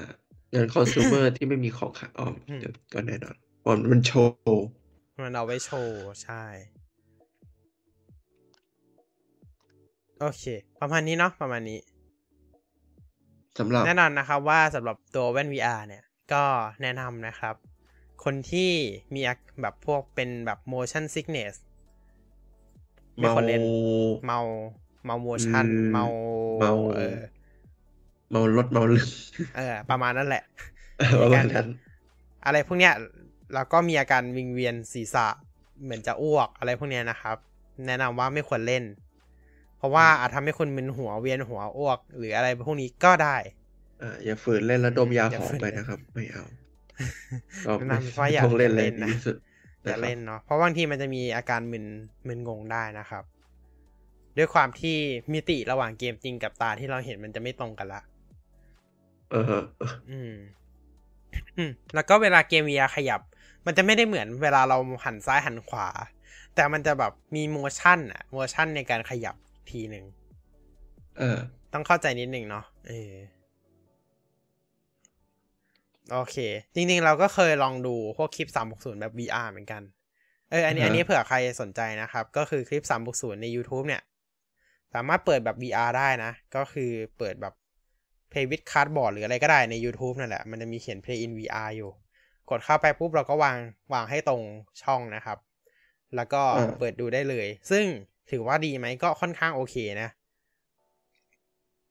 แต่ผมลองกับจอ 2K ไง S10 อ๋ออือฮึอืม ยังไม่เคยลองกับจอ Full HD เหมือนกันว่า มันจะต่ำลงขนาดไหน มัน อืม อืมคือแต่ต้องจำได้แต่เรา อืม อืมอะเป็นไงบ้างอะเราเลยเราเลยอ่าโอเคก็ไม่ก็คือจะบอกว่า ก็คือเราเคยเคยลองอย่างเงี้ย ก็นานแล้วแหละอืมตอนสมัยที่ iPhone ยังยังยังมีขอบอยู่ ก็คือแบบ iPhone เจ็ดอะไรเงี้ยอ่าก็ลองใส่เข้าไปแล้วก็ค้นพบว่าแบบ มันเป็นเอ่อเป็นเป็นประสบการณ์ที่ไม่ค่อยไม่ค่อยน่าใช้งานเท่าไหร่ เพราะว่ามันแตกมาก ใช่ใช่คือจอใช่ iPhone มันต่ำกว่าแผ่นแปดสิบใช่มันอืมมันมันมันค่อนข้างแตกเลย อย่างน้อยเราว่าควร Full HD ควรจะต้องเป็นจอแบบอืมไม่น่าจะควอลิตี้ด้วยหรือเปล่า อืม อาจจะอย่าง 2K ถือว่าโอเคนะ เท่าที่อืมเราลองใช้ดูงานแต่ดูถ้ายัง อืม แต่ถ้ายัง 2K น่าจะโอเค ใช่ 2K ก็โอเคแล้วล่ะเอาจริงๆแล้วก็เอาจริงๆก็ยังไม่เคยลองใช้ติดต่อกันเป็นเวลานานเหมือนกัน ลองใช้แค่แบบว่าดูคลิปสั้นๆ แบบ3-4นาทีเท่านั้นเอง อือฮึแล้วก็คลิปธรรมดาใน YouTube อย่าไปดูนะครับ อย่าหาทำมันเล็กมากเล็กกว่าจอจริงอีกใช่มันจะโผล่ออกมาเล็กกว่าจอจริงอีกนะครับ อย่าหาทำนะครับ เพราะฉะนั้นก็เอาไว้ดูคลิป360ดีที่สุดเนาะ แต่ต้องบอกว่าเราก็ยังไม่เคยลองแบบคลิปเป็นชั่วโมงเหมือนกันนะนะว่าเล่นเกม VR แล้วจะเป็นยังไง ด้วยความที่ไม่มีนะอืมีมแค่ตัวกรอบแว่น VR ที่เอาไว้ใส่มือถือเฉยๆแล้วมันก็ไม่ได้มีเกม VR อะไรเยอะขนาดนั้นให้เราเล่นนะนะครับ โอเค ก็ประมาณนี้เนาะครับอืมแต่จริงๆตอนใช้งานมันเหมือนแบบ อ่า ถ้าเกิดเราเราเลือกคลิปแบบสามหกศูนย์นะ มันจะเหมือนแบบเราหลุดเข้าไปอยู่อีกโลกหนึ่งอ่าฮะอืม แต่ความรู้สึกที่เหลือยังเหมือนเดิมนะ มันหลุดแค่ตาเราเข้าไปอะอ่าเออ มันจะตื่นเต้นตื่นเต้นหน่อยในการดูครั้งแรก ส่วนเกม VR ในสตรีมก็ค่อนข้างเยอะนะ ลองเสิร์ชหาดูก็ได้ครับ มีเกมหลากหลายประเภทเลย ตั้งแต่เกมทั่วไป เกม เยอะอะเอาจริงๆไปลองหาดูอืมพูดบางอันก็พูดไม่ได้บางก็มีอือฮึนะครับ โอเค ประมาณนี้ละกันสำหรับ เรื่องของ VR VR โอเค เราไปดูกันที่ AR ก่อน AR ตัว Augmented ของ Reality ใช่ augment augmented reality นะครับ ตัวของ AR เนี่ยต้องเรียกได้ว่า เราเจอกันมาค่อนข้างเยอะ อ่า เจอมาค่อนข้างเยอะอืมแล้วบริษัทที่ค่อนข้างที่จะ active เรื่อง AR มากๆเนี่ยก็คือ Apple ก็จะมี Apple กับ Google ที่ทำเยกัอะบมาก Google ๆ ใช่ ก็จะเป็นสองเจ้าที่เน้น active เรื่อง AR ซะเยอะ หลายคนน่าจะรู้จัก AR ครั้งแรกเนี่ย น่าจะเป็นโปเกมอนโกอ่าฮะอ่า อันนั้นอะ เป็นการเสนอ ER จริงๆเผื่อตอใครนจับไม่โปรู้เกตอนจับโปเกมอน ตอนตอนจับตัว ใช่ตอนใช่ มันจะเป็นการใช้ AR ตอนจับโปเกมอน อันนี้น่าเป็นยุคแรก ๆ เลยที่มีการใช้ AR ในเกม แล้วก็ทำให้คนรู้จักมากยิ่งขึ้น ว่าอืม AR คืออะไรอืมแต่จริงๆมันมีมาก่อนหน้านั้นแล้วนะแต่ว่าเราไม่ค่อยใช่ได้ใช้กันเนี่ยงานกันแค่นั้นเอง เรามารู้จักแบบหลัก ๆ เลยก็คือ Pokémon GO เนี่ยแหละ ในตอนนั้นเนี่ยต้องเรียกได้ว่า อืม ค่ายมือถือก็ยังไม่ได้ support เรื่อง AR ขนาดนั้น ถ้าใครสังเกตนะครับ AR มันก็จะเป็น AR ลอยๆอะอ่าฮะ เออไม่ได้ติดพื้นไม่ได้มีอะไรเลย Pokémon GO อ่าตอนนั้นก็คือแบบลอยๆอยู่บนพื้นเฉยๆอะมันอ่าฮะมันอ่าตัวเกมก็พยายามดีเทคพื้นแหละ แต่ว่าก็เลยลอยอยู่นะครับ แล้วก็หลังจากนั้นต้องบอกเรียกว่า โอ้โห ออกมากันเต็มฮ่าฮ่าออกมากันเต็มเลย AR เนี่ยเยอะแน่แยะนอนมากมายนะครับเลยครับ อืม ใช่ เยอะแยะ มีเกมที่ปิดตัวไปแล้วด้วย แล้วก็ยังมีเกมที่ ยังคงยังอยู่ในปัจจุบัน อืมอาที่ดังๆ ที่เราเห็นบ่อยๆ น่าจะอะนอกจากโปเกมอนโกะนะ น่าจะมี อ่า เอาเอาเกมมือถือไหมเกมมือถืออย่างเดียวก็จะมี Jurassic World Alive คุณไหมอินกรีสของค่ายเดียวกันอินกรีสของค่ายเดียวกับโปเกมอนโกแล้วก็จะมี Harry Potter Wizard Unite แล้วล่าสุดเลยก็คือพิกมินพิกมินบลูม แต่พิกมินบูม AR น้อยอะเอาจริง AR ไม่ค่อยเยอะไม่ได้เน้น AR โปเกมอนโกจะเน้น AR มากกว่า แล้วรู้สึกว่าเกมที่ประสบความสำเร็จที่สุดน่าจะเป็นโปเกมอนโกนะ ในนามในนามของเกม AR นะ น่าจะน่าจะดีที่สุดแล้ว แต่จริงๆแล้วเนี่ย AR มันไม่ได้เริ่มครั้งแรกในโปเกมอนโกนะครับนะเดี๋ยวเราค่อยเราย้อนกลับไปก่อนโปเกมอนโกกัน ก่อนเออโปเกมอนโกเนี่ย มันมี เดี๋ยวสักครู่นะ ตอบดีสกันแต่ก่อนโปเกมอนโกเนี่ย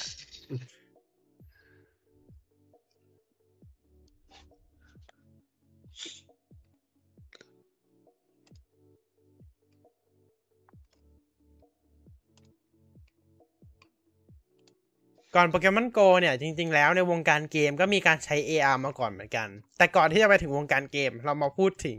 วงการอื่นๆกันมาที่มีการนำเสนอ AR อ่า ก็ก็จะมีนอกนอกจาก AR ทางเกม มันก็จะมี AR ทางด้านหนังการ เอ่ออะไรดี ตกแต่งบ้านแล้วกัน อะตกแต่งบ้านใช่อ่าก็คือบางก็คือบางอ่าแอปอะไรวะบางแอปก็ได้บริษัทมาตกแต่งเฟอร์นิเจอร์บริษัททำเฟอร์นิเจอร์บาง บางบริษัทก็เช่นอ่าพูดได้ไหมเดี๋ยวได้อ่าได้ได้บริษัทได้สีเหลืองๆเอ่อสวีดิเงินชโอเค โอเคอันนั้นรู้ละอันนั้นรู้ละโอเค อีเกียอ่าอ่า อ่า นั่นแหละ ก็ ก็ ก็คือ อ่า เช่น อีเกีย ก็เคยทำแอปออกมาที่เป็นว่าให้เราสามารถวางเฟอร์นิเจอร์อีเกียที่เป็นโมเดล 3D อะไว้ในสถานที่จริงได้เลย ใช่นะครับอ่าอ่า AR เรื่องเนี้ยก็มีการพัฒนาต่อต่อกันมาเรื่อยๆเนาะแต่ถ้าเราพูดถึง AR ในยุคแรก ๆ ที่เข้ามาในวงการ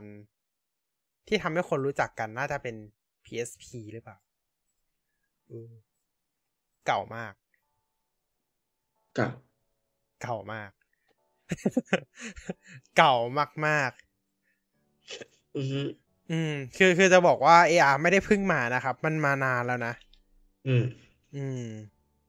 เพียงแต่ว่าเราอาจจะมามารู้จักตอนโปเกมอนโกแค่นั้นเองอ่าฮะอืม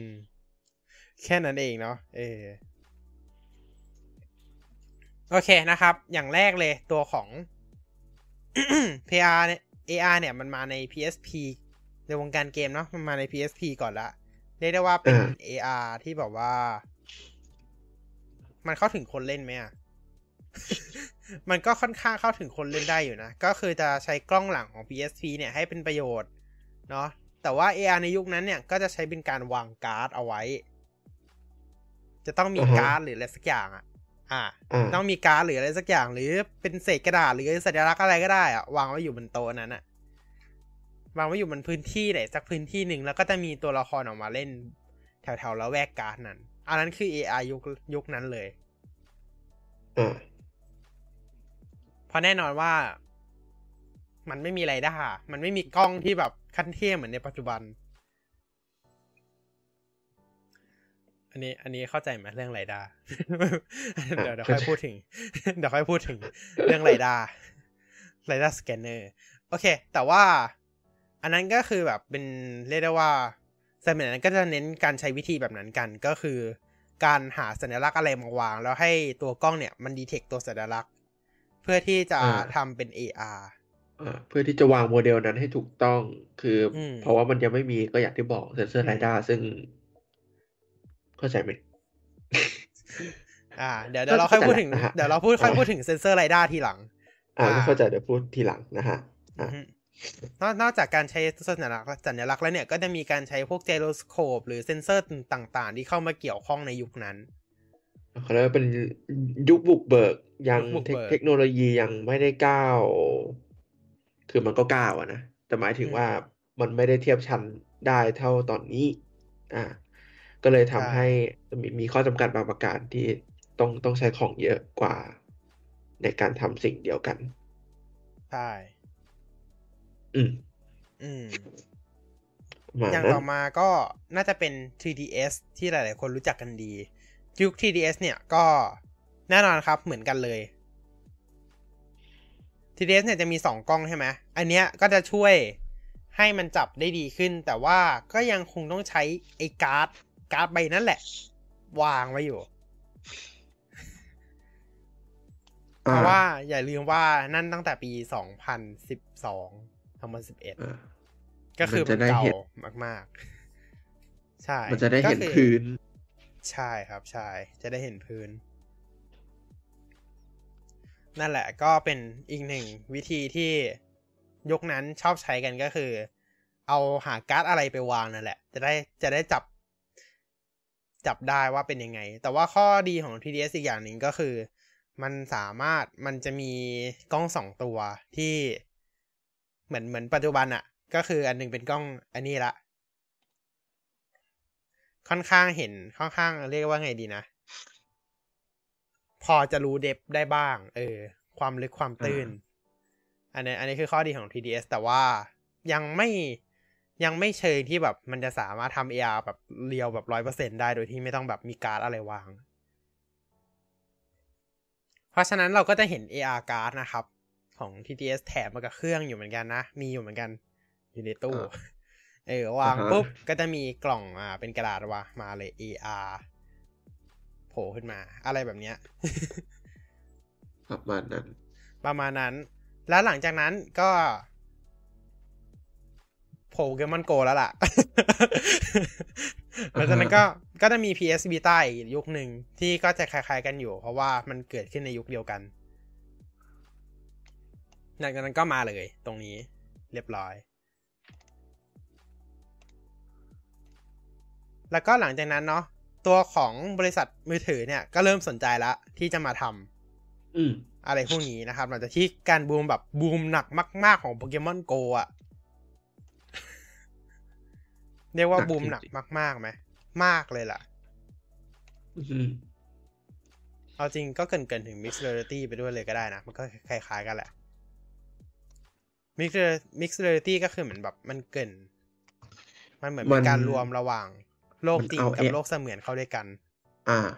เออเอา AR กับ VR รวมเข้าด้วยกันอะพูดง่ายๆอืมแล้วมันก็จะมีความคลุมเครือกัน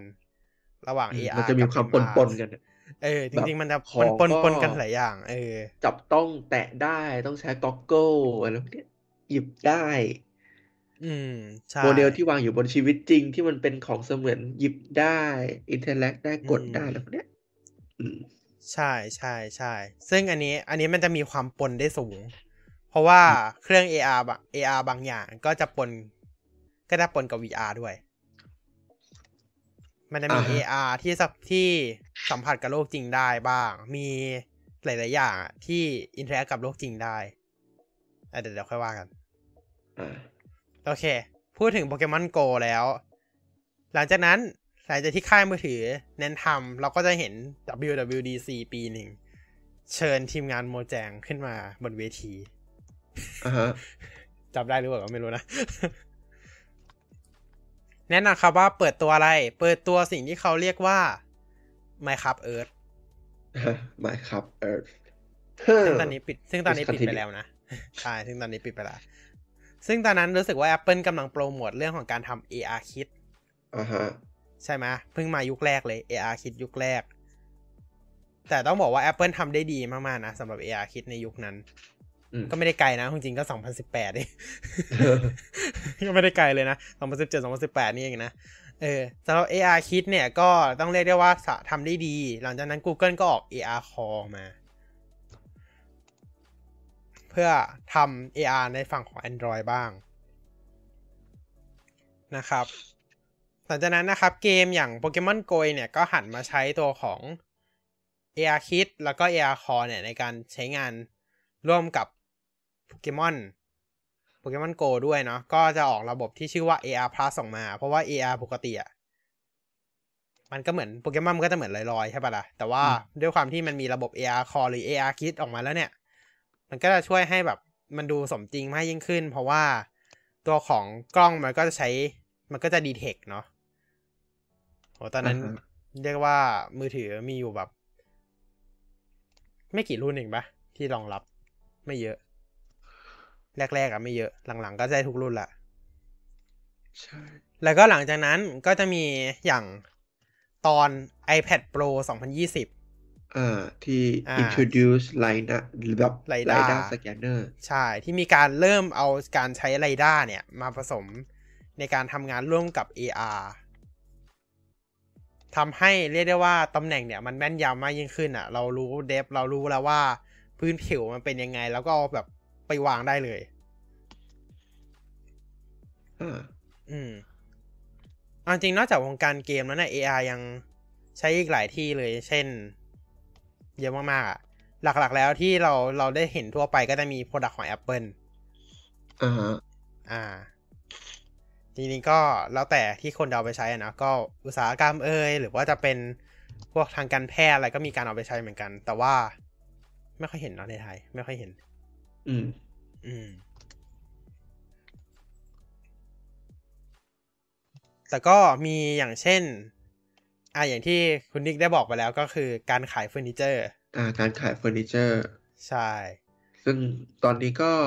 ก็มีอยู่นะก็ก็ยังก็ยังมีอยู่ใช่อืมแต่ว่าจะไม่รู้เหมือนกันว่าหายไปไหนกัน อืม เอามาใช้ทางธุรกิจอย่างเช่นการขายเฟอร์นิเจอร์ หรือว่าจะเป็นการอ่าเราให้ลองวางสินค้าบางอย่างลงไปอย่างอ่าเช่นสินค้าของ Apple เนี่ยบนอ่าเว็บเนี่ยก็จะมีให้เราเนี่ยได้ลอง ตั้งว่าสินค้าไว้บนแบบบนโต๊ะของเรา โต๊ะของเราดูว่าสีมันเข้าไหมอะไรอย่างเงี้ยใช่ สมมติว่าเราอยากได้ iMac ใช่ไหมเราก็เสิร์ชบน iPad หรือ iPhone ของเราเนี่ยแหละ ก็เสิร์ชก็เข้าเว็บ Apple ไปใช่ไหมแล้วก็ ไม่ได้โฆษณา Apple เข้าเว็บเข้าเว็บ Apple ไปใช่ไหมแล้วก็เลื่อนตรงล่างๆเนี่ยก็จะมีเรียกได้ว่าช่องให้เรากด ดูดูในแบบ AR นะครับอืมโดยตัวโดยดูของ AR เนี่ย ของ Apple รู้สึกจะใช้ได้แค่อุปกรณ์ Apple เนาะอ่าใช่ เพราะมันต้องอืมใช้ Safari ต้องใช้ AR Kit ต้องใช้ Safari แต่ว่าบางอย่างอย่างเช่นของ Google เองที่มีการเปิดตัวในงาน Google I/O เนี่ยก็มีการใช้งาน AR ร่วมกับตัวของ Google Search เหมือนกันที่จะเอาโมเดล 3D ของบางอย่างเนี่ย มาไว้ มาทำ AR ให้เราได้เห็นกันได้บ้าง อืมอะไรแบบนี้ โอ้ ผมลองวาง iMac แล้วครับ มันใหญ่มาก ๆ เลย ผมไม่ใช่ ก็ก็ก็แน่นอนอยู่แล้วมันยี่สิบสี่นิ้วเนี่ยใช่ มันยี่สี่นิ้ว นั่นสิ อะ ประมาณนี้นะครับ แล้วก็นอกจากนี้เนี่ยก็ยังมีการยังมีแอปตัวหนึ่งที่ตอนนั้นไม่รู้ว่านิยมใช้เฉพาะเราหรือเปล่า ก็คือ Measure อ่าอ่าอ่ากำลังจะพูดเลย ก็ก็ก็ก็คือเอาเอาคุณสมบัติ AR มาใช้วัดระยะทางระยะของขนาดของต่างใช่ หรือว่าแต่วัดไม่ใช่ระยะวัดขนาดห้อง ๆ ก็วัดปขระนาดมาณพื้นว่าที่ไม่มีใครมีเออตลับเมตรเลย ก็ใช้อันนี้แก้ขัดไปก่ก็อนเลยใช้เมเชอร์ แก้ขัดไปก่อน อาจจะมีอืมบวกลบสักห้าเซนก็เดี๋ยวค่อยว่ากัน ใช่ แต่เอาจริงๆหลังๆ ก็ถ้ามีไรด้าหรือมีอะไรแบบเนี้ยมันจะค่อนข้างแม่นยำขึ้นแล้ว ถ้าหลังๆ ใครมีแบบ iPhone 12 หรือใครมี13 iPad Pro Pro อ่า2020ก็เอามาช่วยกันวัดหน่อย ก็จะได้เป๊ะขึ้นอ่าใช่ เพราะว่ามันมีไรด้าสแกนเนอร์เข้ามาอ่าเป็นอะไรเป็นเซนเซอร์ไรด้าเข้ามาช่วยนะครับ วัดส่งสูงฉุกเฉินก็ใช้ได้นะไม่ใช่เหมือนกันอืมถ้าใครสังเกตว่าไอ้พวก AR Core หรือ AR Kit อะ ถ้าไม่ได้มีไรด้าหรืออะไร มันจะต้องแบบหมุนไปรอบๆอะบางทีก็สแกนไปรอบๆพื้นที่นั้นอะอ่าฮะแกว่งไปเรื่อยๆก็คือ มันจะใช้หลักการจับ แล้วก็ใช้เซ็นเซอร์ พวก gyro GPS compass ต่างๆ มาช่วยกันในการทำ AR ออกมาอ่าอืมเพราะว่ามันไม่ได้มีเซ็นเซอร์โดยตรงที่จะแบบวัดเหมือน LiDAR ใช่ป่ะล่ะ มันไม่ได้มีเซ็นเซอร์แบบนั้นโดยตรงไงเอออ่าฮะมันก็เลยต้องใช้อะไรพวกนี้เข้ามาช่วยนะครับ ต่อไป MR แล้วกันอะอะ mixed reality Mixed Reality หลักๆแล้วเนี่ย เราก็น่าจะเห็นครั้งแรก จริงๆ ค่อนข้างยากนะ เพราะว่าการแยก Mixed Reality กับพวก AR VR ก็ยากอยู่แล้วยังยากอยู่ ใช่ แต่ว่าจริงๆ น่าจะเรียกได้ว่า AR กับ Mixed Reality อะแยกยากเหมือนกัน แต่ว่าครับ VR จะค่อนข้างแยกง่ายเพราะว่า มันเข้าไปเลย มันเข้าไปมันในเข้าไปเลยโกมันเข้าไปในโลกเสมือนเลยทั้งใช่ทั้งทั้งแต่รุ่นว่าเลยใช่ แต่ว่า MR มันยังมีเกี่ยวข้องกับโลกความเป็นจริงเหมือน AR อ่า แต่ว่าเอ่อ AR จะให้พูด เอ้ย ไม่ใช่ MR นี่จะให้พูด อ่าไอ้นี่ดีไหมไอรอนแมนอะไรมันอะที่มีเป็นอืมเหมือนโฮโลแกรม แล้วเราสามารถเหมือนโฮโลแกรมแบ่งได้อะไรอย่างเงี้ย ใช่ หรือถ้าคุ้นๆหน่อยก็อาจจะเป็น Microsoft HoloLens อ่า ที่ก็สามารถที่จะจับอุปกรณ์ต่างๆ ในในภาพเสมือนที่โอเวอร์เลย์ชีวิตจริงอยู่ได้ ใช่ใช่เขี่ยเขี่ยไว้บอร์ดไปข้างๆ อะไรอย่างเงี้ยได้ฉันเอาจริง เรียก HoloLens จริง ๆ ถ้าให้นับอาจจะนับเป็น AR ได้เหมือนกัน เออมันอาจมันอาจจะเป็น AR ใช่ไหมมันไม่น่าจะเป็นอืมแต่ MR M- MR มันเหมือนภาพกว้างของ VR กับ AR อีกทีหนึ่งใช่มันอืมมันเขาเรียกว่าเป็นอีกหนึ่งสเต็ปขึ้นไป เออแต่หลักๆแล้วอย่างที่บอกครับ Microsoft HoloLens น่าจะเข้าขายมากที่สุดละเพราะว่าอย่าง Microsoft HoloLens ก็คือแต่แพงนะ ขายในไทยแล้วเหมือนกันอาจจะแพงไปใช่แสนหนึ่งไหมถ้าจะไม่ผิด อ่าแสนหนึ่ง ถ้าจำได้เท่าไหร่นะดีเท่าที่เท่าที่จำได้แสนหนึ่ง แสนกว่ากว่าๆนะครับ ตัวของ MR เนี่ย หลักๆแล้วที่เราจะเห็นนะครับ ก็จะเป็นพวกเกมอ่า Increase อืม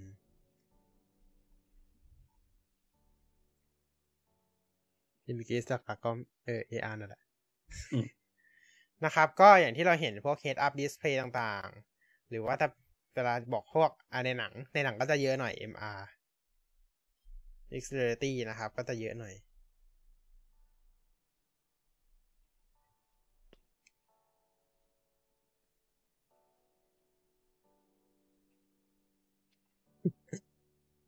ยังอยู่ยังอยู่ได้อยู่นะโอเคเสร็จยังไปอ่า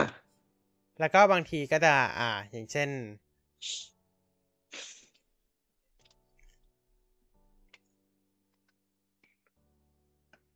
อ่า การใช้ในเอ่อทางการแพทย์บ้างเนาะอย่างพวกพวกแบบเออก่อนหน้าใช้นี้ก็ใช้จะอ่ามีอ่า ใช้ในการอ่าทางแพทย์ใช้ในเรื่องโลจิสติก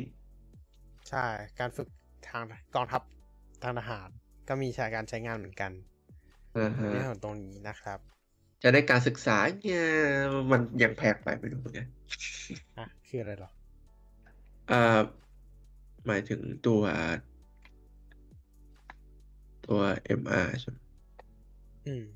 อืม ใช้ในการศึกษา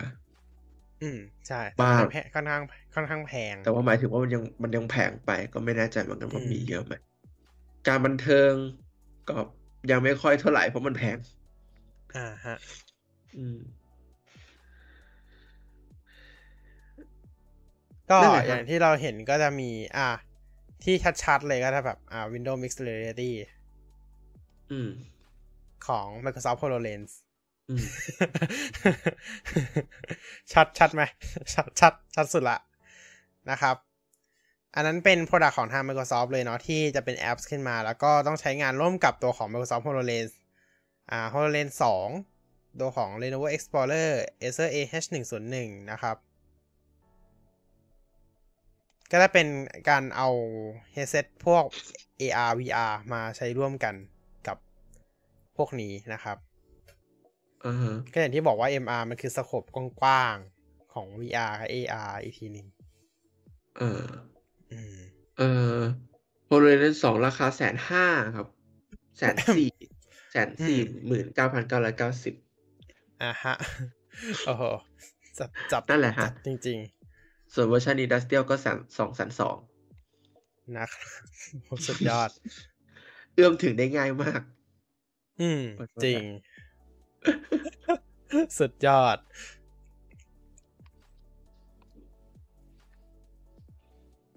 ก็ประมาณนี้แล้วกันเนาะอืมก็ประมาณนี้สำหรับ MR นะฮะ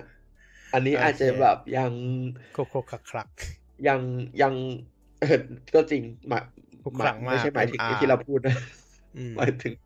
หมายถึง MR มันก็ยังคูโกะค่ะเหมือนกัน ก็ที่เห็นชัดเจนที่สุดก็อุ้ยโทษก็ที่เห็นชัดเจนที่สุดน่าจะเป็น HoloLens ใช่ใช่อืมก็อย่างที่บอกครับ MR ก็คือ มันคือทั้งสองอย่างนั่นแหละอือฮึอ่า คือสโคปกว้างของทั้งสองอย่าง ก็คือสโคปกว้างของ VR กับสโคปกว้างของ AR นะครับ หลักๆ แล้วที่เราใช้งานอยู่ปัจจุบันเยอะที่สุดน่าจะเป็น AR แล้วล่ะ AR อืม AR น่าจะใช้งานเยอะเพราะว่า AR เนี่ยอยู่กับเรามาอย่างยาวนานนะครับ ต้องบอกว่ายาวนานมากยาวนานจริง ๆ แล้วก็ถ้าใครมีอุปกรณ์รุ่นใหม่ๆ ก็ใช้ AR กันได้หมดแล้วตอนนี้ๆ ใช่ แบบขนาดยุคเก่าที่เริ่มจากกระดาษอะก็ยังใช้ AR ได้เลยอือฮึอืม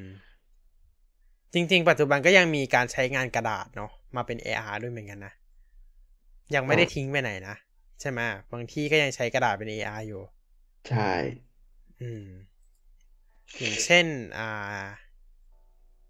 อย่างเช่น อ่าจะยกตัวอย่างยังไงดี คือมันก็มีอะ แต่แบบเราพูดยังไงเขาคงงานล่าสุดนั่นแหละเอออ่าอ่านั่นแหละ อ่าอันนั่นแหละอ่าอ่าอ่าฮะโมเดลสามมิติโผล่มาจากกระดาษ โดยใช้ Unity หรือเปล่าวะอันนั้นอืม อ่านั่นแหละ นั่นแหละถูกแล้วโครงงานใช่โปรเจกต์ครับนั่นแหละ ถูกแล้วอืมโครงงานนั่นแหละ แล้วก็อีกอย่างหนึ่งนะครับ ก็ที่อันนี้เรียก AR ได้ไหมก็คือพวก filter filter เรียก AR ได้ไหม จริง ๆ ก็เรียกได้นะ เรียกได้เนาะเอเพราะมันก็ก็คืคือการ overlay ของทับบน บนหน้าของเรา บนชีวิตจริงซึ่งก็คือหใช่น้าเออ ก็คือหน้าของเรา ก็เราก็แล้วจะก็เห็นพวกฟิลเตอร์ไอฟิลเตอร์ไอจีฟิลเตอร์ Snapchat มีใครใช้ไหมไม่น่ามี filter IG filter IG อะหลักๆก็ filter IG นั่นแหละ แล้วก็พวกอ่า TikTok อ่า ไม่รู้ TikTok มีหรือเปล่านะ แต่น่าจะมีความจริงฟิลเตอร์มันก็เหมือนการใช้ AR บนกระดาษนั่นแหละฮะ แต่เพียงแค่กระดาษเปลี่ยนจากกระดาษเป็นเป็นหน้าเรา เออมีแต่กระดาษเป็นหน้าของเราแค่นั้นเอง แล้วก็แปะตัวไปใช่แล้วก็แปะไว้เนาะเออก็ก็ถือว่าดีนะครับสำหรับตัวของ AR เพราะว่ารู้สึกว่า เออ มันค่อนข้างอยู่กับชีวิตจริงของ เราเยอะพอสมควรเหมือนกันนะ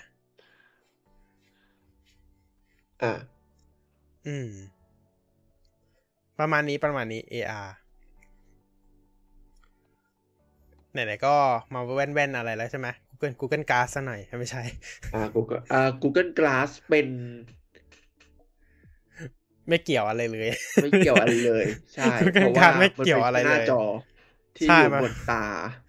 ใช่ อันนี้เป็นแค่มันไม่ใช่ HoloLens นะครับ มันไม่ใช่ HoloLens ที่แบบว่าจริงด้วยมันจะแบบว่า เอออินเทแต่อร์แลว่าเขาใช้ Touch Control ข้าง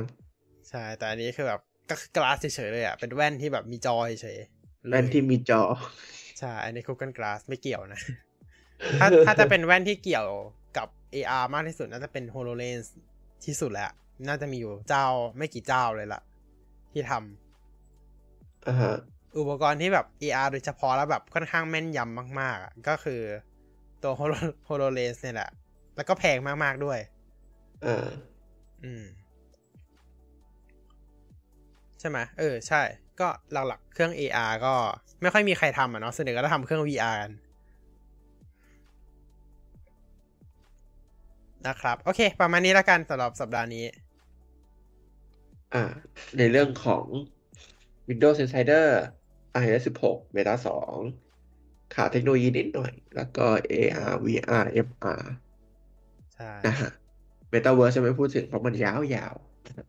อือฮึก็อย่างที่เอาเอาจริงๆเราก็แค่มาคุยกันเล่นๆเท่านั้นแหละว่ายังไงบ้าง ถ้าใครอยากแก้ไขข้อมูลตรงไหน อยากเพิ่มเติมอะไรก็คอมเมนต์ไปที่ด้านล่างช่องคอมเมนต์กันได้เลยนะครับ คอมเมนต์ด้วยความสุภาพกันนะครับๆครับผมนะครับ โอเค ก็อย่างที่หลาย ๆ คนบอกนะว่า AR กับ MR VR พวกเนี้ย เราเห็นในหนังมาอย่างเยอะเลยโด ยเฉพาะหนังใช่ Iron Man ซูเปอร์ฮีโร่อ่าต่างๆ เราก็จะเห็นอ่าอย่างเยอะ หนังที่มีการใช้เทคโนโลยี ใช่ไหมอืมไม่แน่ใจเคยดูเอ่อ Ready Player One หรือเปล่า อะอันนั้นอ่าเป็น Ready เป็น Player One Metaverse เลยอะ อันนั้นเมตาเวิร์สเลยอะแต่ว่ามันยังไม่ได้เกี่ยวข้องกับหัวข้อของเราในวันนี้อ่าแต่มันยังไม่ได้เกี่ยวข้องแต่มันแบบเป็นเขาเรียกว่าอะไรเป็นเอ่อ evolve ใช่ เออ เป็นแบบ ขั้นกว่าของ AR VR เอามาประกอบกันอืมรวมกันมันกคือว่า Metaverse เนี่ยมันคือการเอาแบบ MR มาใช้งานร่วมกับ มาใช้งานแล้วก็แบบร่วมกับพวกแพลตฟอร์มโซเชียลต่างอะๆอืม แต่ว่าไว้ค่อยคุยกันเรื่องนี้ครับ จริง ๆ หลาย ๆ อย่างแบบมันละเอาจริง Metaverse มันยังไม่ได้มีข้อกำหนดตายตัวชัดเจนเนาะอือฮึอืมว่าอันไหนมันถือเป็นแบบ Metaverse บ้าง แต่ที่เห็นแบบหนังที่เห็นชัด ๆ ที่สุดเลยก็อย่างที่บอก Lady Player One อืม อืม อ่าฮะ ใช่ โอเค นะครับ Metaverse แล้วก็มี Cryptocurrency เดินไปส่องคอมเมนต์ในช่องไหนดีกว่า NFT ฮะ มีด้วยเหรอ ไม่ได้เปิดเลย iPad OS 16 Dev 2แก้บั๊ก PosterBoard เรียบร้อยแล้วครับ อ่าใช่ครับ แก้แล้ว ครับ ขอบคุณมากครัจะปล่อยทิ้งไว้ทำไมล่ะครับ อะก็ถ้าเกิดใครแบบเข้าไป customize ฟอนต์วันที่เล่น ๆ ก็ customize กลับไม่ได้แล้วนะครับ iPad คุณก็ Limited Edition ก็คือค้างอยู่แบบนั้นไปเลยนะ ก็ค้างอยู่แบบนั้นไปนะฮะใครยังไม่ได้อัปเกรดนะครับก็อ่านดูคอมเมนต์แล้วกันเอาไปคิดกันเอาเองอืมใช่นะครับโคือเรื่องอยากอยากให้แก้หน้าจอล็อกก็อยากเหมือนกันครับ แต่ว่าคงอาจจะต้องรอ iPad OS 17 อ่าใช่ใช่ใช่ใช่ ต้องต้องใช่รอแล้วครับจังหวะนี้ เพราะว่ามันเขาเรียกว่าไงดีบทมันออกมาแล้ว ใช่อืมมันออกมาแล้วมันต้องรอเพิ่งแล้วออกล่ะมันนั่นแหละ เราคงต้องรอแล้วแหละเดี๋ยวเดี๋ยวก็คงเหมือน App Library แหละครับ ไม่ได้แก้อะไรหรอกก็แค่ยัดมาใส่เลยใช่ใช่เขาต้องรอแล้วแหละครับ อย่างนี้อืมโอเค widget บน Home Screen ก็เหมือนกันแหละก็แก้นิดหน่อยก็คือเพิ่ม widget ที่มันใหญ่ขึ้นจบ อ่า iPad OS 17 ก็เล่นเล่นมุกนี้เหมือนเดิมฮะอืมก็ได้เอารูปเอาเดิมฟีนะเจอร์คทุรับ กอย่างที่ใส่เข้ามาใน iOS 16 มาใส่เข้ามาในใส่เข้าไปใน iPad OS อืมนะฮะเดี๋ยวคอสตอมไมวิกเจ็ตวิกเจ็ตเล็กไม่พอ เดี๋ยววิกเจ็ตใหญ่ยัดได้ด้วยใหญ่อะ ด้วย extra large อ่าเดี๋ยวมีวิกเจ็ตเล็กไม่พอ มีวิกเจ็ตใหญ่ หลายไซคือส์แบบ เพิ่มไซส์นะอืฮะมวิกเจ็ตบนไอโฟนแบบอันเล็กๆใช่ไหมวิกเจ็ตบน iPad ก็คือแปะอันปกติอะยัดเข้าไปใน lock screen เลย คงไม่ใช่แบบนั้นนะ โอเค ประมาณนี้แล้วกัน แต่ว่าเอาจริงๆนะ ที่เราอยากได้หลายอย่างก็ไม่มาอยู่ดี อ่า อืม โอเคนะครับสำหรับ TechWeCast คราวนี้ก็ขอจบเพียงเท่านี้แล้วกัน โอ้ครับผม chill chill ครับ อืม วันนี้เร็วด้วย เอ่อ subscribe แชร์ กดกระดิ่ง กดไลค์ค์ให้ด้วยนะครับ ครับ ถ้ามีใครอยากเพิ่มเติมแก้ไขข้อมูลอยากอยากเสริมเนื้อหาตรงไหนนะครับ ก็สามารถพิมพ์ไว้ในคอมเมนต์ของ live stream ทางช่อง YouTube ได้เลยนะครับ หรือว่าจะไปคอมเมนต์ที่ทางเพจใต้โพสต์ TechWeCast ก็ได้เช่นกันนะครับสำหรับรับชมย้อนหลังนะครับ สามารถรับชมได้ทาง YouTube นะครับ ทั้ง IT Besta แล้วก็ Tech Vcast นะครับ แล้วก็รวมถึงทาง Spotify อย่างเอทาง Spotify แล้วก็ Apple Podcast ด้วยนะครับ โอเคสำหรับคลิปวิดีโอนี้นะครับ ต้องขอตัวลาไปก่อน ไม่ใช่คลิปวิดีโอดิไลฟ์ไลฟ์สำหสรับตไลรีมฟ์นี้เอ่อไลฟ์นี้ต้องขอตัวลาไปก่อนนะครับ พบกันใหม่คราวหน้านะครับ แล้วเดี๋ยวกลับเข้ามาเจอกันนะครับ ใน Tech Vcast ครับผม ครับ แล้วพบกันครับ สวัสดีครับ